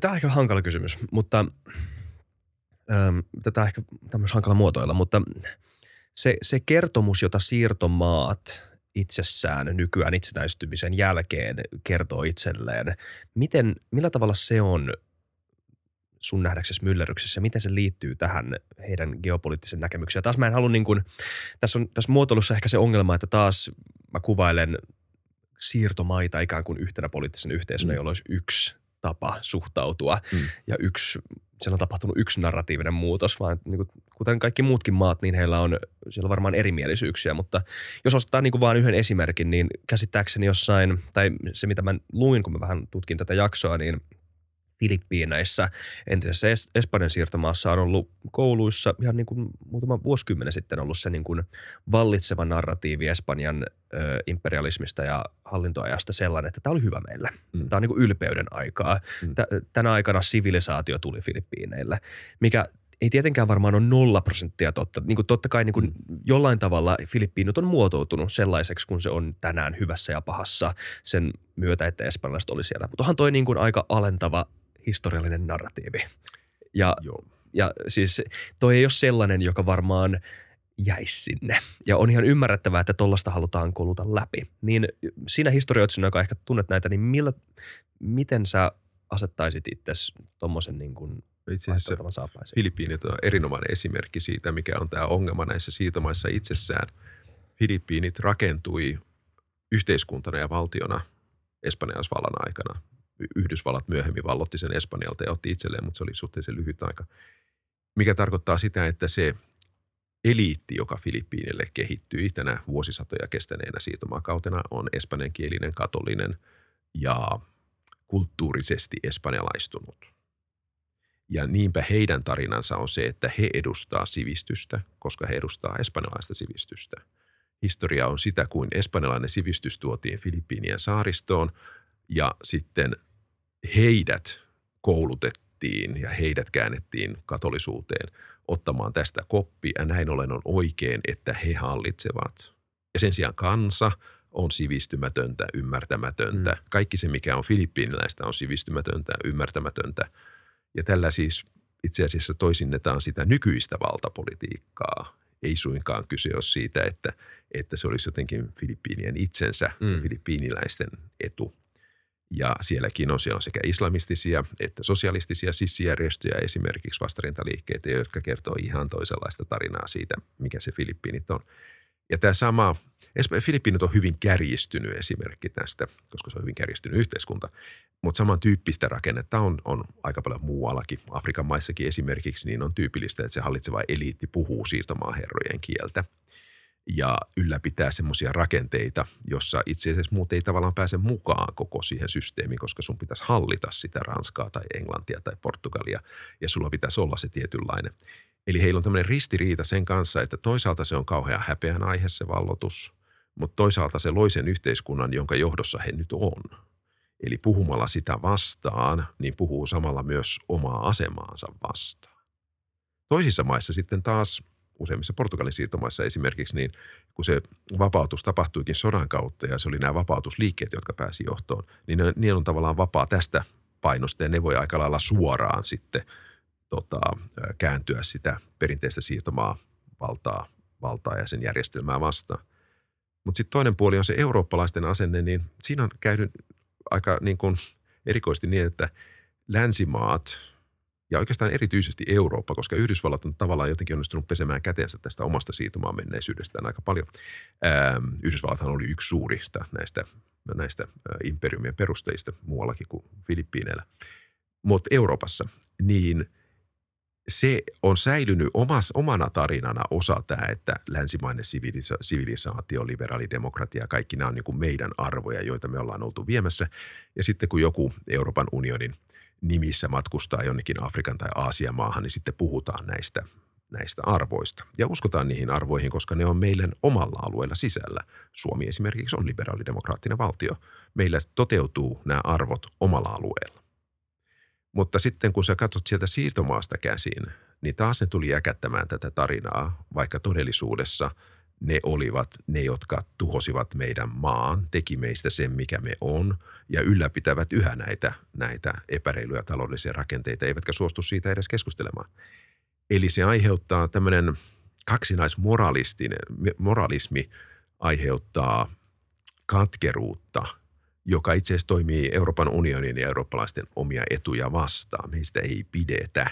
Että on aina semmoinen, että kun menee jonnekin valtiovierailulle, niin siellä joutuu sitten se paikallinen eliitti niin kuin hampaita, puriste, hampaita kiristeenä siellä sitten hymyilemään, että joo joo, taloussopimus, tehdään taloussopimus, mutta voisi lakata läpättämästä tuosta demokratiasta, jota sä et kuitenkaan tarkoita. Eli koska me ollaan toteutettu liberaalidemokratia omalla alueella – niin, ja koska meillä on semmoinen mielikuva siitä, että me olisimme mukamas vieneet näitä arvoja aikaisemmin, niin sitten todennäköisesti varsin usein poliitikot ihan vilpittömästi uskoo, että heidät otetaan vastaan liberaalidemokratian lähettiläinä, vaikka heidät otetaan oikeasti vastaan tekopyhyyden lähettiläitä, kyynisinä tekopyhyyden lähettiläinä. Mm. Että tästä oli, joku lähetti mulle, mulle itse asiassa ihan tänä keväänä tämmöisen – YouTube-pätkän, jossa Namibian presidentti oli antanut Saksan lähettilään kuulla kunniansa siitä, kun sinne oli tultu kertomaan heille demokratiasta, että mitä Saksa oikeasti teki siellä heidän maastaan. Ja se tuli läpi se katkeruus mm-hmm. todella vahvasti siihen. Eli tätä kun vertaa sitten esimerkiksi kiinalaisiin, jotka taas näissä omissa suhteissaan, he ei koskaan puhu kehitysavusta niinkään me käytämme tätä kehitysapua, joka vieläkin tapa, tarkoittaa niin tavallaan sitä, että me ollaan kehittyneempiä. Teidän pitää kuunnella. Me kerrotaan. Me ollaan niitä patriarkaalisia hahmoja tässä. Meidän pitäisi päästä eroon tästä kehityssanasta. Miksi me voida tehdä vain yhteistyötä? Onko sen pakko olla kehitysyhteistyötä nimeltään? Mm. Kiinalaiset tekee yhteistyötä. Ne tekee bisnestä ja sitten he lähtökohtaisesti heidän moraalinen Meistä se on amoraalinen, mutta kyllä se on tietynlainen moraalinen kannanotto on se, että me emme puutu sisäisiin asioihin. Jos te ette puutu meidän sisäisiin asioihin, me emme puutu teidän. Siitä voi olla montaa mieltä. Tietenkin se on sellainen, joka hyödyttää Kiinaa itseään, mutta se on myös tietyllä tavalla rehellinen.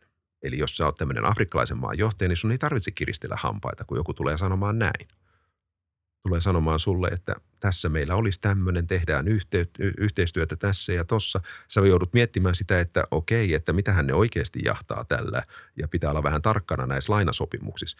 Mutta sen sijaan sitä viestiä, että me emme puutu sisäisiin asioihin, niin se on ainakin tähän mennessä kiinalaisilla ollut hyvin rehellinen. He ei kiinnostu, mikä on se poliittinen ideologia tai – on, on siellä minkälainen diktatuuri tahansa, se on heille yhden tekevä.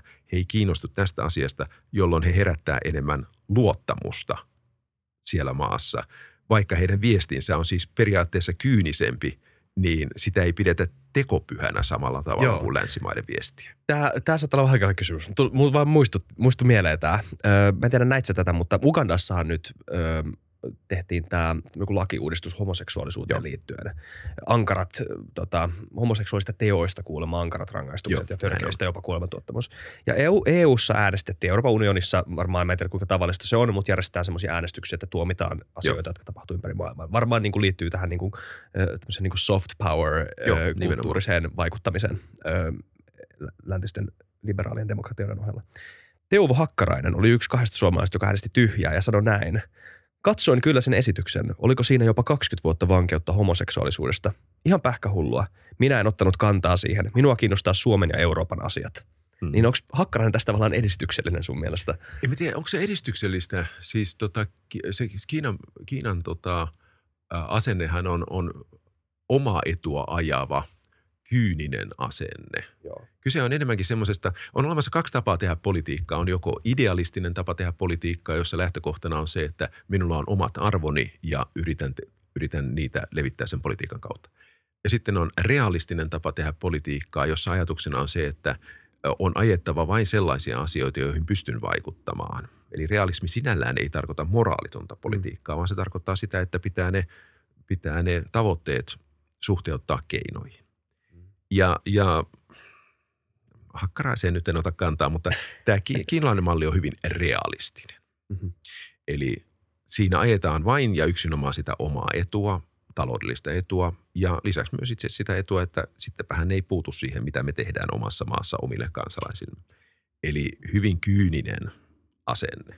Koska, Mutta myös anteeksi. hyvin semmoinen niin kuin, äm, asenne, joka ei luo vastakkainasettelua sen kyseisen maan hallitsijoiden kanssa. Se kyseisen maan hallitsijat, vaikka tämä Ugandan tapaus, niin Kiina tuskin sanoo yhtään mitään tästä. Mm-hmm. Joka, ja Ugandan hallinto tietää jo etukäteen, että Kiina ei tule saamaan yhtään, sanomaan yhtään mitään tästä. Joten he voivat luottaa Kiinaan enemmän – kun taas suhteessa Euroopan unioniin, niin Euroopan unioni tuskin voi, varsinkaan jos ne hyväksyy sen kuolemantuomion, mikä olisi tietysti siis herra jestas, ää, niin tuskin Euroopan unioni voi, voi sitten olla tekemättä jotakin. Mm. Ja, ja siis silloin taas, eurooppalaisilla on käsittämätön ajatus, että miten me täysin. voidaan tehdä yhteistyötä. Näin on. Joo, ja, siis, ja, ja ei meillä ole mitään pakkoa tehdä. Mut, Mehän itse saamme te- valita sen. Kyllä, mutta tietenkin mutta Ugandasta joo. katsoen, niin sitten se tarkoittaa sitä, että Euroopan unioni on epäluotettava. Mm.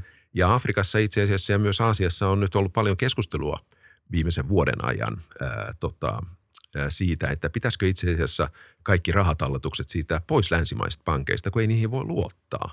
Nythän olisi periaatteessa ihan mahdollista, että Ugandaan kohdistuisi esimerkiksi talouspakotteita, jolloin Ugandan hallinnon kannalta olisi mielekästä, että olisiko kannattanut sijoittaa alun perinkin rahat kiinalaisiin pankkeihin, jolloin tämmöistä ei voi tehdä.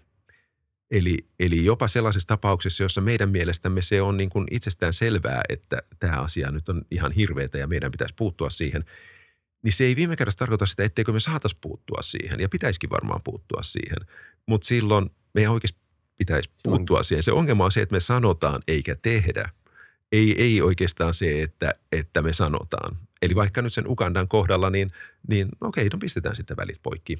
Mutta se olisi taas taloudellisesti aika aika hankalaa. Ja sehän tietenkin merkkaisi sitä, että se siirtyy vaan sitten sinne, sinne Kiinan leiriin entistä vahvemmin. Mutta silloin me tehtäisiin se idealistisesti omien arvojemme mukaan. Yeah. Idealistisen politiikan ongelma on vaan siinä, että valtaosin se tarkoittaa sitä, että me puhutaan yhtä, mutta ei tehdä. Ja toiset tietää sen. Jos ajatellaan vaikka Israelia.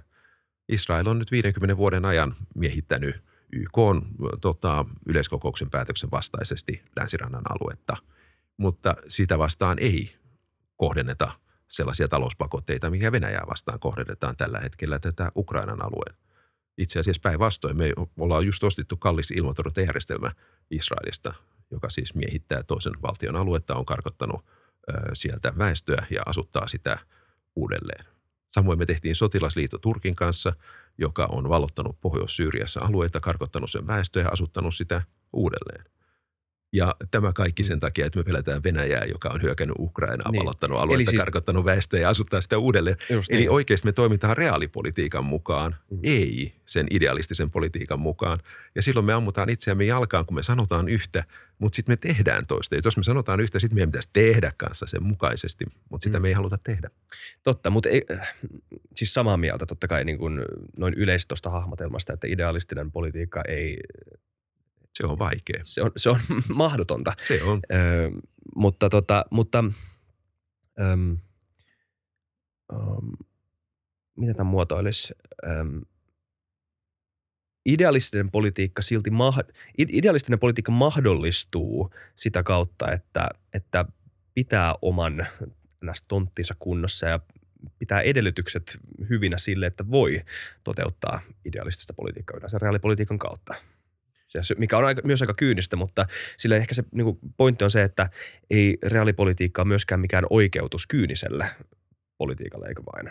No reaalipolitiikka on, reaalipolitiikka on siinä mielessä amoraalinen, että sen ei tarvitse olla moraalinen. Niin. Eli, eli sä voit periaatteessa ajaa reaalipolitiikan alueella avulla ihan mitä tahansa moraalisia tavoitteita tai sitten päättää olla ajamatta mitään sellaista. Se ei oikeastaan mm. liity siihen ollenkaan, se liittyy vaan keinoihin ajaa jotakin. Ja siis jokin voi olla sun oma henkilökohtainen etus tai se voi olla joku yleisesti mm. hyväksyttävä periaate tai, tai, tai mikä tahansa. Mutta siis se, me ollaan, hmm, se ongelma on se, että toi mitä sä sanot, niin tekee meistä uskottavia meidän itsemme silmissä. Niin. Eli, eli se, että me yritetään itse elää omissa maissamme liberaalidemokratian periaatteiden mukaisesti, niin antaa meille itsellemme kuvan siitä, että meillä on oikeus ajaa näitä arvoja – mutta sitten jos sitä katsoo sieltä ulkopuolelta, niin onhan se yhä tekopyhää, jos me sanotaan yhtä, mutta ei tehdä sen mukaan. Ja lisäksi se syö pahasti mm. meidän uskottavuutta. Että meidän on paha niin kuin, uhata ketään yhtään millään, jos on selvää, että eihän me koskaan, tai usein me emme, on, on vaikea arvata, mitä ne tekee. Mm. Eli että jos ne nyt uhkaa, että nyt jos teette siellä Ugandan hallitusta uhata, että nyt jos teette tämän, niin sitten ja sitten ne voi katsoa, että okei, Israelin kanssa ei ole koskaan tehty yhtään mitään ja sitten taas, taas tota Venäjän kanssa ollaan nyt tosi ankarasti. Kumpi tämä nyt on tämä juttu? Että, että miten, miten, miten me voidaan tietää, mitä ne oikeasti tulee tekemään, koska mm. ne tekee yhdessä asiassa ihan toisin kuin mitä ne tekee toisessa asiassa.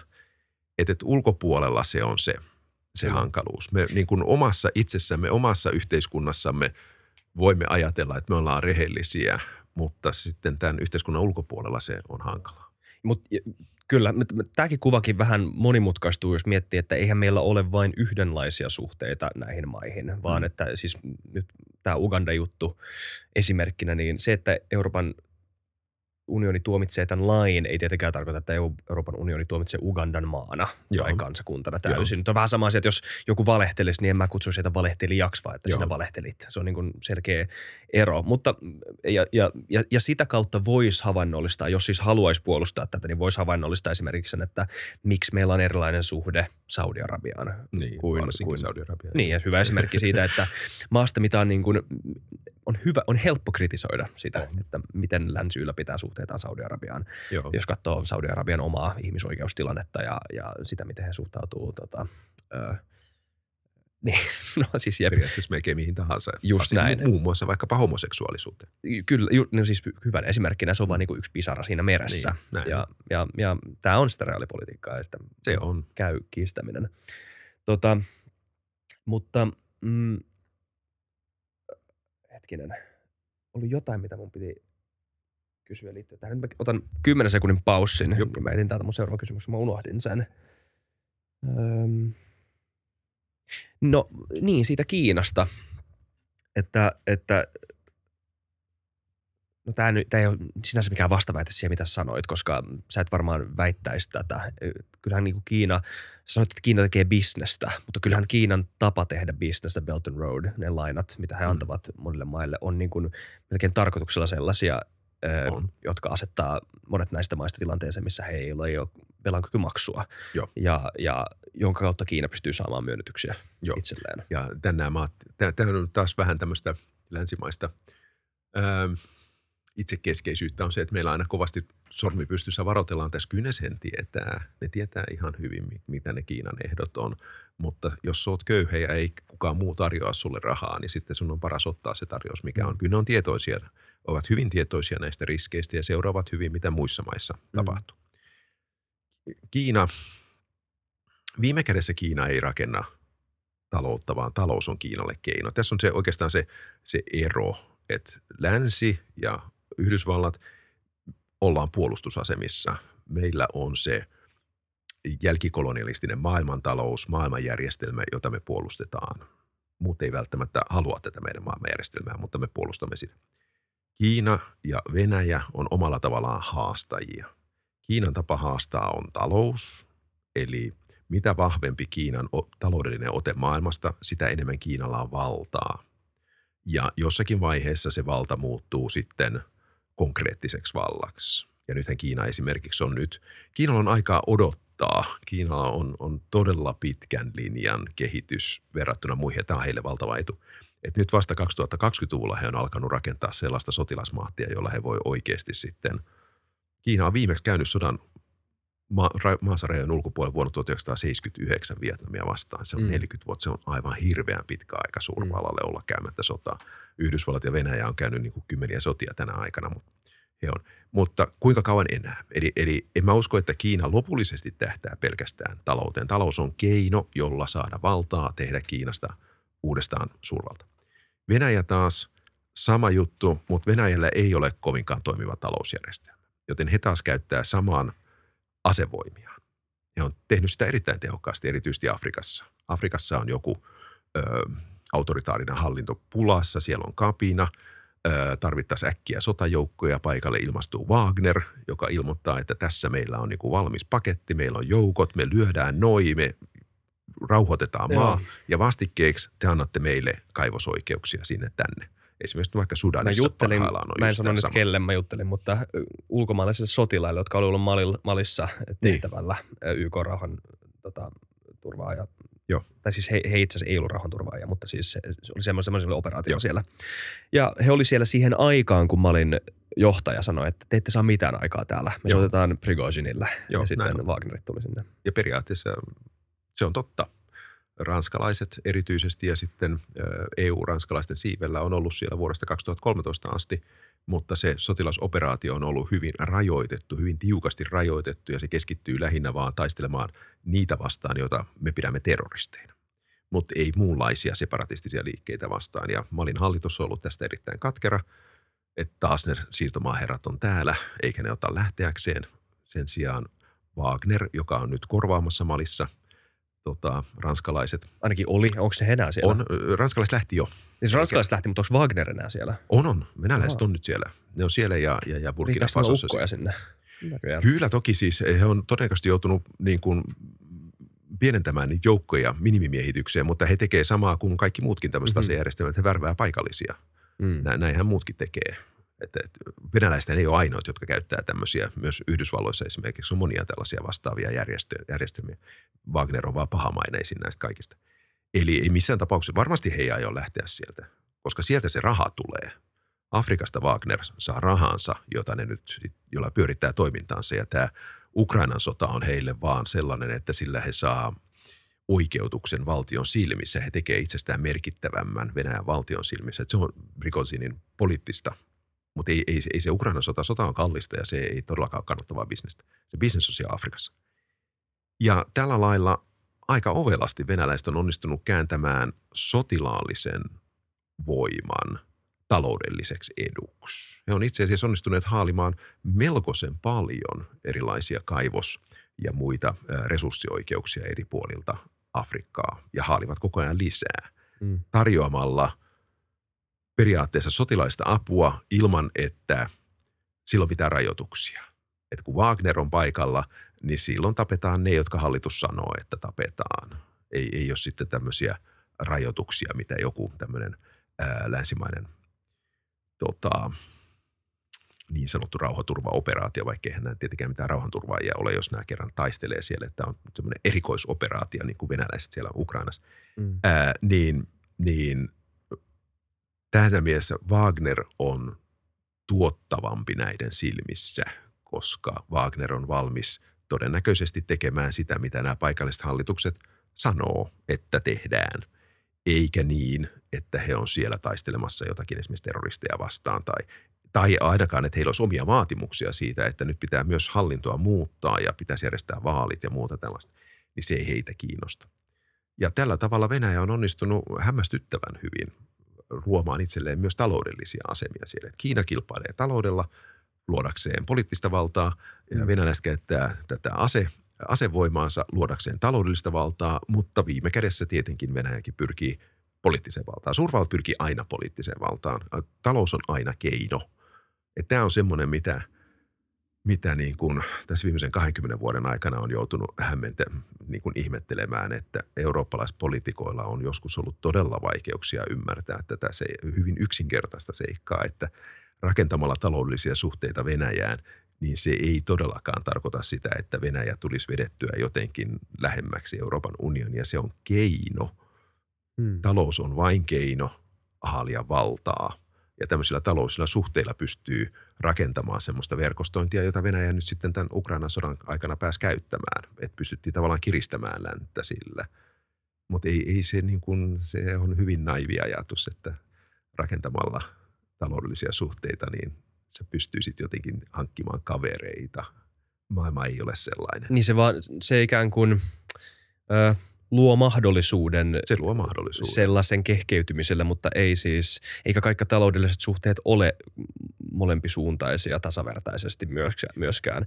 Eli ja siis valtioiden riippu... kannalta niiden, niissä on, se, se voi olla niin kuin yksittäisen yrityksen kannalta, se voi ollakin näin, että tämä on osakkeen, osa, osakkeenomistajan etu mm. mutta se, että valtiot luo tämmöisiä kontakteja toisiinsa, nimenomaan suurvallat, niin siinä on aina taka-ajatuksena se, että näin vahvistetaan omaa poliittista asemaa suhteessa mm. siihen toiseen.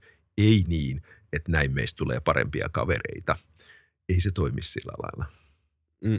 Miltä tavalla sä kuvaisit sit, tota, Euroopan yhtenäismarkkinan, tota, onko se ollut missään roolissa eurooppalaisen yhteis- yhteisöllisyyden tai yhtenäisyyden luomisessa tai mahdollistamisessa – No jälleen kyse on siitä, että puhutaanko suurvalloista tai pienvalloista. Suomen kannalta niin, niin EU, itse en nyt silloin 90-luvulla välttämättä ollut ihan EU kannalla, koska mä arvasin, että siitä tulee muutakin kuin taloudellinen liitto. Mutta ainakin taloudellisesti niin EU on ollut valtavan hyödyllinen meille. Eihän siitä mm. mitään erityistä kysymystä. Mutta puhun ihan vaan siis niin kuin kansainvälisestä suhteesta. Joo, joo mutta joo. siis, että nyt täytyy katsoa, että kenen kannalta sitä katsoo. Joo. Mutta ne, jotka sen järjestelmän aikanaan Euroopan unionin perusti, erityisesti Ranska ja Saksa, jotka oli sen ytimessä aikanaan – niin Ranskalle, niin kuin jo mainitsin, kyseessä oli keino palata takaisin suurvaltojen joukkoon. Ranskalla on, on hyvin vahva, hyvin syvälle menevä ajatus siitä, että Ranska on eurooppalainen suurvalta. Ranskalaisia tuli pahasti nöyryytettyä silloin kylmän sodan aikana, erityisesti Suetsin sodassa vuonna 1956. Ja heillä lähtökohta on tämä, että meidän pitää, me ei yksin enää pärjätä, meidän pitää luoda joku tämmöinen – vahva eurooppalainen yhteisö, jossa Ranska on se keskeinen homma ja sitä kautta palauttaa. Saksalla taas niin ajatus on ollut enemmänkin se, että tätä kautta Saksan vahvuus, sillä Saksa on vahva, Saksa on maailman neljänneksi vahvin talous, siis jos jätetään niin kuin liitot pois, niin valtiona, äh, niin toisen maailmansodan seurauksena Saksalla enemmänkin on ollut se pelko siitä, että, että sen vahvuus äh, luo pelkoa naapurimaissa. Mm. Ja Euroopan unionin kautta toimiessaan Saksa on pystynyt tekemään itsestään vahvemman taloudellisen vahvin luomatta sitten tämmöistä pelkoa ylivallasta. Että Saksalla on niin kuin erilainen motiivi ollut siinä, poliittinen motiivi. Mutta jälleen siinäkin kysymys on Saksan asemasta ensin. Että et semmoinen ajatus siitä, että Euroopan unioni niin kuin jotenkin kokonaisuutena, niin, niin se on aika idealistinen ja ehkä just tämmöisillä pienillä mailla, joilla ei ole mahdollisuus ajaa sillä vahvasti omaa, omaa sitä agendaa siinä, niin, niin enemmän tulee, tulee esille. Mutta nämä, nämä isot pelurit, niin heille Euroopan unioni on jokin keino ajaa jotakin henkilökohtaista etua. Mm. Se myös, koska on, on, on erilaisia tapoja tota, tuoda esille omaa henkilökohtaista etua. Joo, toki, toki. Joo, ja, ja tässä on niin kuin paras yritys tähän asti luoda siitä tilanteesta jonkunnäköinen win-win myös pienille valtioille, eikö vain? Jo, no pienille valtioille, niin kuin mä siinä alussa sanoin, niin pienille valtioille periaatteessa ylipäätään kaikenlainen kansainvälinen yhteistyö on, on, on hyvästä, koska se antaa mahdollisuuksia ja toisaalta vähentää, vähentää mm. uhkakuvia ja pelkoja. Et, et, näin se on.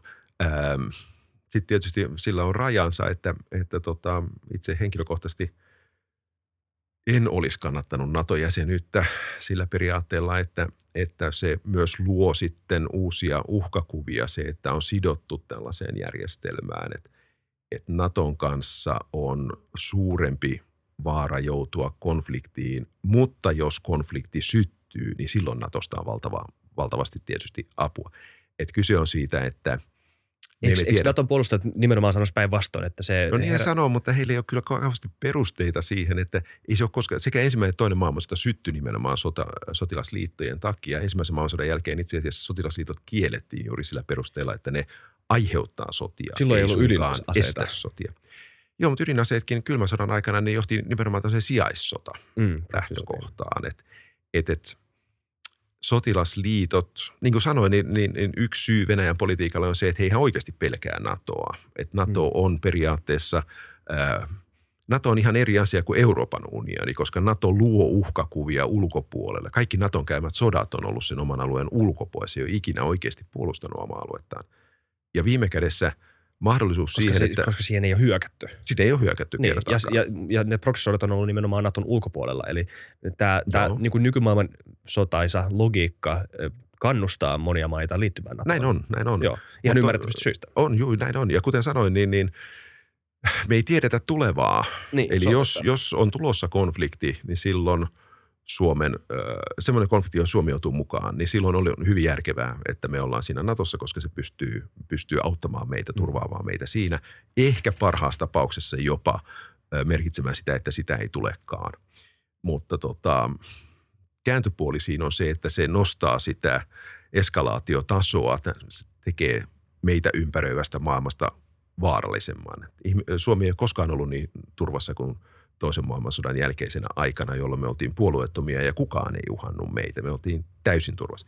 Nyt me ei olla enää täysin turvassa, vaan, vaan meillä on nyt tuolla itänaapurissa ää, valtio, jolla on ihan ymmärrettävä syy pitää meitä vihollisena, koska me ollaan mm. Naton jäseniä, me periaatteessa ollaan heidän vihollisensa. Ja sitten jos ajattelee, että siis Venäjä, se, että Venäjä hyökkäisi Suomeen on erittäin ultra epätodennäköistä. Mitään sellaisia motiiveja ei oikeastaan ole. Mutta se, että vaikkapa Venäjä ja Turkki joutuisi joskus sotaan keskenään, on, on hyvin potentiaalisesti mahdollista. Ja silloin me jouduttaisiin tähän ongelmaan, että mitä me sitten tehdään. Että meillä hyvin yksinkertaisesti on ajateltu sitä, että NATO puolustaa meitä, vaikka kysehän on siitä, että kaikki NATO-maat puolustaa toisiaan. Että, että me tavallaan 30 kertaistettiin meidän uhkamme joutua, joutua sotaan. Mutta tämä joka tapauksessa... Tavallaan, voinko mä väittää tästä, tota, niin. mä, mä tuossa tuon Suomen turvallisuuteen toisen maailmansodan jälkeen haluaisin vaan sanoa sen, tai kysyä, mitä mieltä sä oot siitä. Eli että varmaan sotilaallisesti näin on. Sehän varmaan myös liittyy se, että armeijat oli käynyt läpi suuret sodat jo, että piti joo. vähän palautua. Mutta Suomi oli poliittisessa etupiirissä. Ja, oli kyllä, joo, näin on. Ja, ja näin voi, voi sanoa, että Suomen turvallisuus, jos sitä siksi haluaa nimittää, tuli suurella hinnalla, josta joo. me haluttiin päästä eroon, jo, jo, jolloin meillä on nyt turvatakuu. Näin on, mutta tämä on just se, että, että tota, Henkilökohtaisesti, jos se kansanäänestys olisi joskus järjestetty, niin olisin äänestänyt ei. Joo. Mutta en pidä tätä jotenkin eksistentialistisena kysymyksenä ja ymmärrän hyvin niitä, jotka ovat Naton kannalla, koska me ei tiedetä tulevaa. Eli on mahdollista, että NATO-jäsenyys tekee konfliktin todennäköisemmäksi ja jos konflikti tulee sen takia – niin silloinhan se on sama hirveä asia. Vaikka me voitettaisiin sota, sota on aina hirveä asia. Mm-hmm. Kaikki sodat on aivan käsittämättömän tuhoisia. Ne on aina miinuspelejä, ne ei koskaan ole edes nollasummapelejä. Eli jos se johtaisi sotaan, niin silloin NATO-jäsenyys oli aivan hirveä virhe. Mutta jos taas ajatellaan niin, että tulevaisuudessa olisi just jotain tällaista painostusta ja me voitaisiin välttää sota mm. NATO-jäsenyydellä, niin silloin se oli taas hyvä asia. Mutta me ei voida tietää. Se on hyvin, hyvin yksipuolista ajatella puoleen tai toiseen – että se ei todellakaan ole niin, että me ollaan nyt päästy jonkun verkon suojaan, vaan, vaan tavallaan me ollaan myös nostettu sitä uhkakerrointa mm. nämä molemmat asiat tapahtuu. Molemmat tapahtuu on totta saman aikaan. Kyllä mäkin NATO, NATO-jäsenyyden olisin äänestänyt kyllä, mutta, mutta mä, totta kai olisi typerää kieltää esimerkiksi sun aiempi pointti siitä, että Venäjän suurvalta rationaliteetin näkökulmasta NATO jäsenyys on ja ylipäätään demokratia on heille uhka, koska on. se uhkaa heidän autoritaarista hallintoa Kyllä. ja heidän tämän omaa self-proclaimed itsemääräämisoikeutta Kyllä, ikään kuin. Ja, ja, se luo geopoliittista jännitettä. Ja Joo. totta kai niin kuin tämän, dyna, tämän geopoliittisen dynamiikan sille silmien sulkeminen olisi tosi naivia. Joo, ja Kyllä. jatkossa me ei enää voida esiintyä niin kuin maailmassa rauhan tekijänä, vaan, vaan me nyt tavallaan nyt liityttiin tähän uuteen kylmään sotaan mukaan, mikä minusta oli vähän, vähän surullista, mutta on se ymmärrettävää ja, ja pelko tietysti on. Mutta sitten toisaalta taas niin tämä logiikka toimii nyt siihen suuntaan, että, että seuraavaksi varmaan nähdään sitten se, että Venäjä ja Kiina lähestyy toisiaan ja päätyvät sitten jonkinlaiseen liittoon lopulta, koska se on näiden muiden, molempien maiden etu se on oikeastaan ainoa mahdollinen tasapainottava tekijä Naton kasvanutta valtaa kohtaan niiden kannalta. Et, et, et, sitten se on taas sit se seuraava eskalaatiovaihe ja meillä on kaksi maailmansotaa, jotka molemmat syntyi just sitten siihen, että lopulta sitä ei pystynyt hallitsemaan sitä nousevaa eskalaatiota. Et, et esimerkit ei ole kauhean hyviä. Mutta toisaalta sitten on se ydinsodan uhka, ja kukaan ei oikeasti tiedä, miten se toimii, koska ydinsota ei ole koskaan ollut. Mm että tuleeko se estämään sodan jotenkin pysyvästi vai onko se sitten kuitenkin yhden virheen päässä. Yhden virheen päässä, eli, mm. eli tällä, tällä lailla. Et, et, tota, Kyllä. Et tässä tapauksessa voisi sanoa, että et, tota, liittyminen NATOon oli reaalipoliittinen päätös, Joo. mutta ei kauhean idealistinen, koska silloin me tavallaan muututtiin osaksi ongelmaa. Mm. Tämä on ollut mielenkiintoinen. Mä haluan vielä kysyä tämmöistä kohta kahden tunnin jakso, mikä on yksi meidän pisimpiä. Mutta ah. tämä on ollut tosi mielenkiintoinen tälleen mukavuusalueen ulkopuolella käyty keskustelu. Mä arvostan sun niin kuin, äh, tota, koska näitä ajatuksia ei ole tässä podissa kauheasti kuullut, tai tätä näkökulmaa. Joten tämä on, niin kuin, mä olen kiitollinen, että sä tulit tänne jakamaan näitä. Tätä on hyvä haastaa omaa maailmankatsomusta aina. Ja ei me nyt niin monesta asiasta loppujen lopuksi oltu aiemmin ainakaan eri mieltä liittyen historiaan. Tosi mm. mielenkiintoista. Mutta mä haluaisin kysyä vielä, vitsi, tässä olisi kyllä paljon aiheita vielä läpikäymättä. Me ei puhuttu yhtään kutsu, niistä kolonialista. Kutsu, kutsu, uudestaan joskus. Joo, jos, halu, jos tämä on ollut sulle kiva kokemus. Oh, no, niin... Siis mä, siis mä tota, lähestyn tätä mun hommaani sillä tavalla, että, että niin kuin historian tutkimuksessa ei ole mitään pointtia, jos ei sitä kokemustaan ja sitä ajatustaan jaa jotenkin yhteiskunnalle. Mä osin teen sen opettamisen kautta, eli mun opiskelijoille, mutta kaikki keinot, jolla sitä – pääsee keskustelemaan sillä lailla, että se leviää jonnekin muualle, niin musta se kuuluu mun mm. hommaan. Mm. Niin musta mä, mä saan minusta mielestäni palkkaa myös tästä. Joo. Että yliopistolla nykyään on hyvin vähän yhtymäkohtia yhteiskuntaan, mikä on huono, huono homma. Kyllä. Eli kaikki sellaiset mahdollisuudet, mitä on, niin kyllä mä mielelläni niitä käytän. Ja sitten se toinen seikka taas, mainitsen sen nyt vielä tähän samaan, niin mitä sanoit näistä mun, mun, mun näkökohdistani, niin – Ähm, mä yritän pitää tiukasti kiinni siitä, että mä kaikessa lähden tällaisen a, niin kuin amoraalisen analyysin kautta. En ota kantaa asioiden puolesta eikä vastaan. Musta tämä keskitie on aina ollut, ollut sellainen, jolla olen ollut onnistunut olemaan hankkimatta itselleni vihamiehiä. Mm. Mua ei ole vielä haukuttu putinistiksi, enkä ole saanut viha, vihapostia – vaikka... No, se selkeästi ole. Ei, kun se on just niin. se, että kun, niin kun katsoo asioita ihmisten, eri ihmisten eri kannalta ja, ja, ja ei ajattele asiaa sillä lailla, että tässä on hyvä ja tässä on paha ja mun on pakko olla jollakin puolella, vaan yrittää olla, esittää asiat niin kuin ne minun mielestäni on ja jättää sitten se tulkinnan sille toiselle. Mm. Selittää vaan, että se on tämmöinen, mutta mä en sano, mä en sano, mitä Suomen pitäisi tehdä. Mä en sano, mitä länsimaiden pitäisi tehdä. Mä en tiedä, mm. mitä pitäisi tehdä. Nämä on hirveän vaikeita kysymyksiä. Kyllä. Niin se jää niin kuin kuulijalle ja silloin jos ottaa sen asenteen, niin silloin paremmin välttyy sitten joutumasta niin kuin tämmöiseen poliittisen kamppailun Kyllä. sisään. Mulle opetettiin filosofiassa, kun mä opiskelin sitä, että, että tota, yksi sen perimmäisiä tarkoituksia on, on sekä kerätä rohkeutta tai siis niin kuin jotenkin kehkeyttää itsessään rohkeutta ja saada työkaluja tekemään lopullisia päätöksiä, koska Joo. kantaa pitää ottaa asioissa. Joo. Ö, mutta mä oon täysin samaa mieltä siitä sun kanssa, että totta kai meillä pitää olla kyky yrittää ymmärtää asioita, mm. myös epämukavia asioita näkökulmista, jotka ei ole meille omia. Mm, Ja on. ilman sitä meillä ei ole, tai ilman sitä mitä hyötyä niistä työkaluista Niin, meille näin on, jos me ei ymmärretä sitä lähtökohtaa. Eli siitä, tämä on ollut niin kuin, mullekin tosi mielenkiintoinen keskustelu, haastava keskustelu, ja arvostan sitä. Mutta yksi kysymys vielä. Joo, toki. Okay. Suomeen. Ö, Ja, ja kun me puhuttiin tästä siirtomaalaishistoriasta ja miten Eurooppa liittyy siihen, ö, niin miten sä kiteyttäisit sen? Ö, Mä kysyn tämän kysymyksen sille, mitä mä kirjoitin sen tähän, koska Joo. mun mielestä mä kirjoitin sen suht selkeästi tähän. Minkälainen on Suomen siirtomaahistoria? Tulisiko meidän nähdä Suomi historiallisesti siirtomaalaisuuden uhrina tai siitä hyötyjänä tai molemmat tai ei kumpaakaan?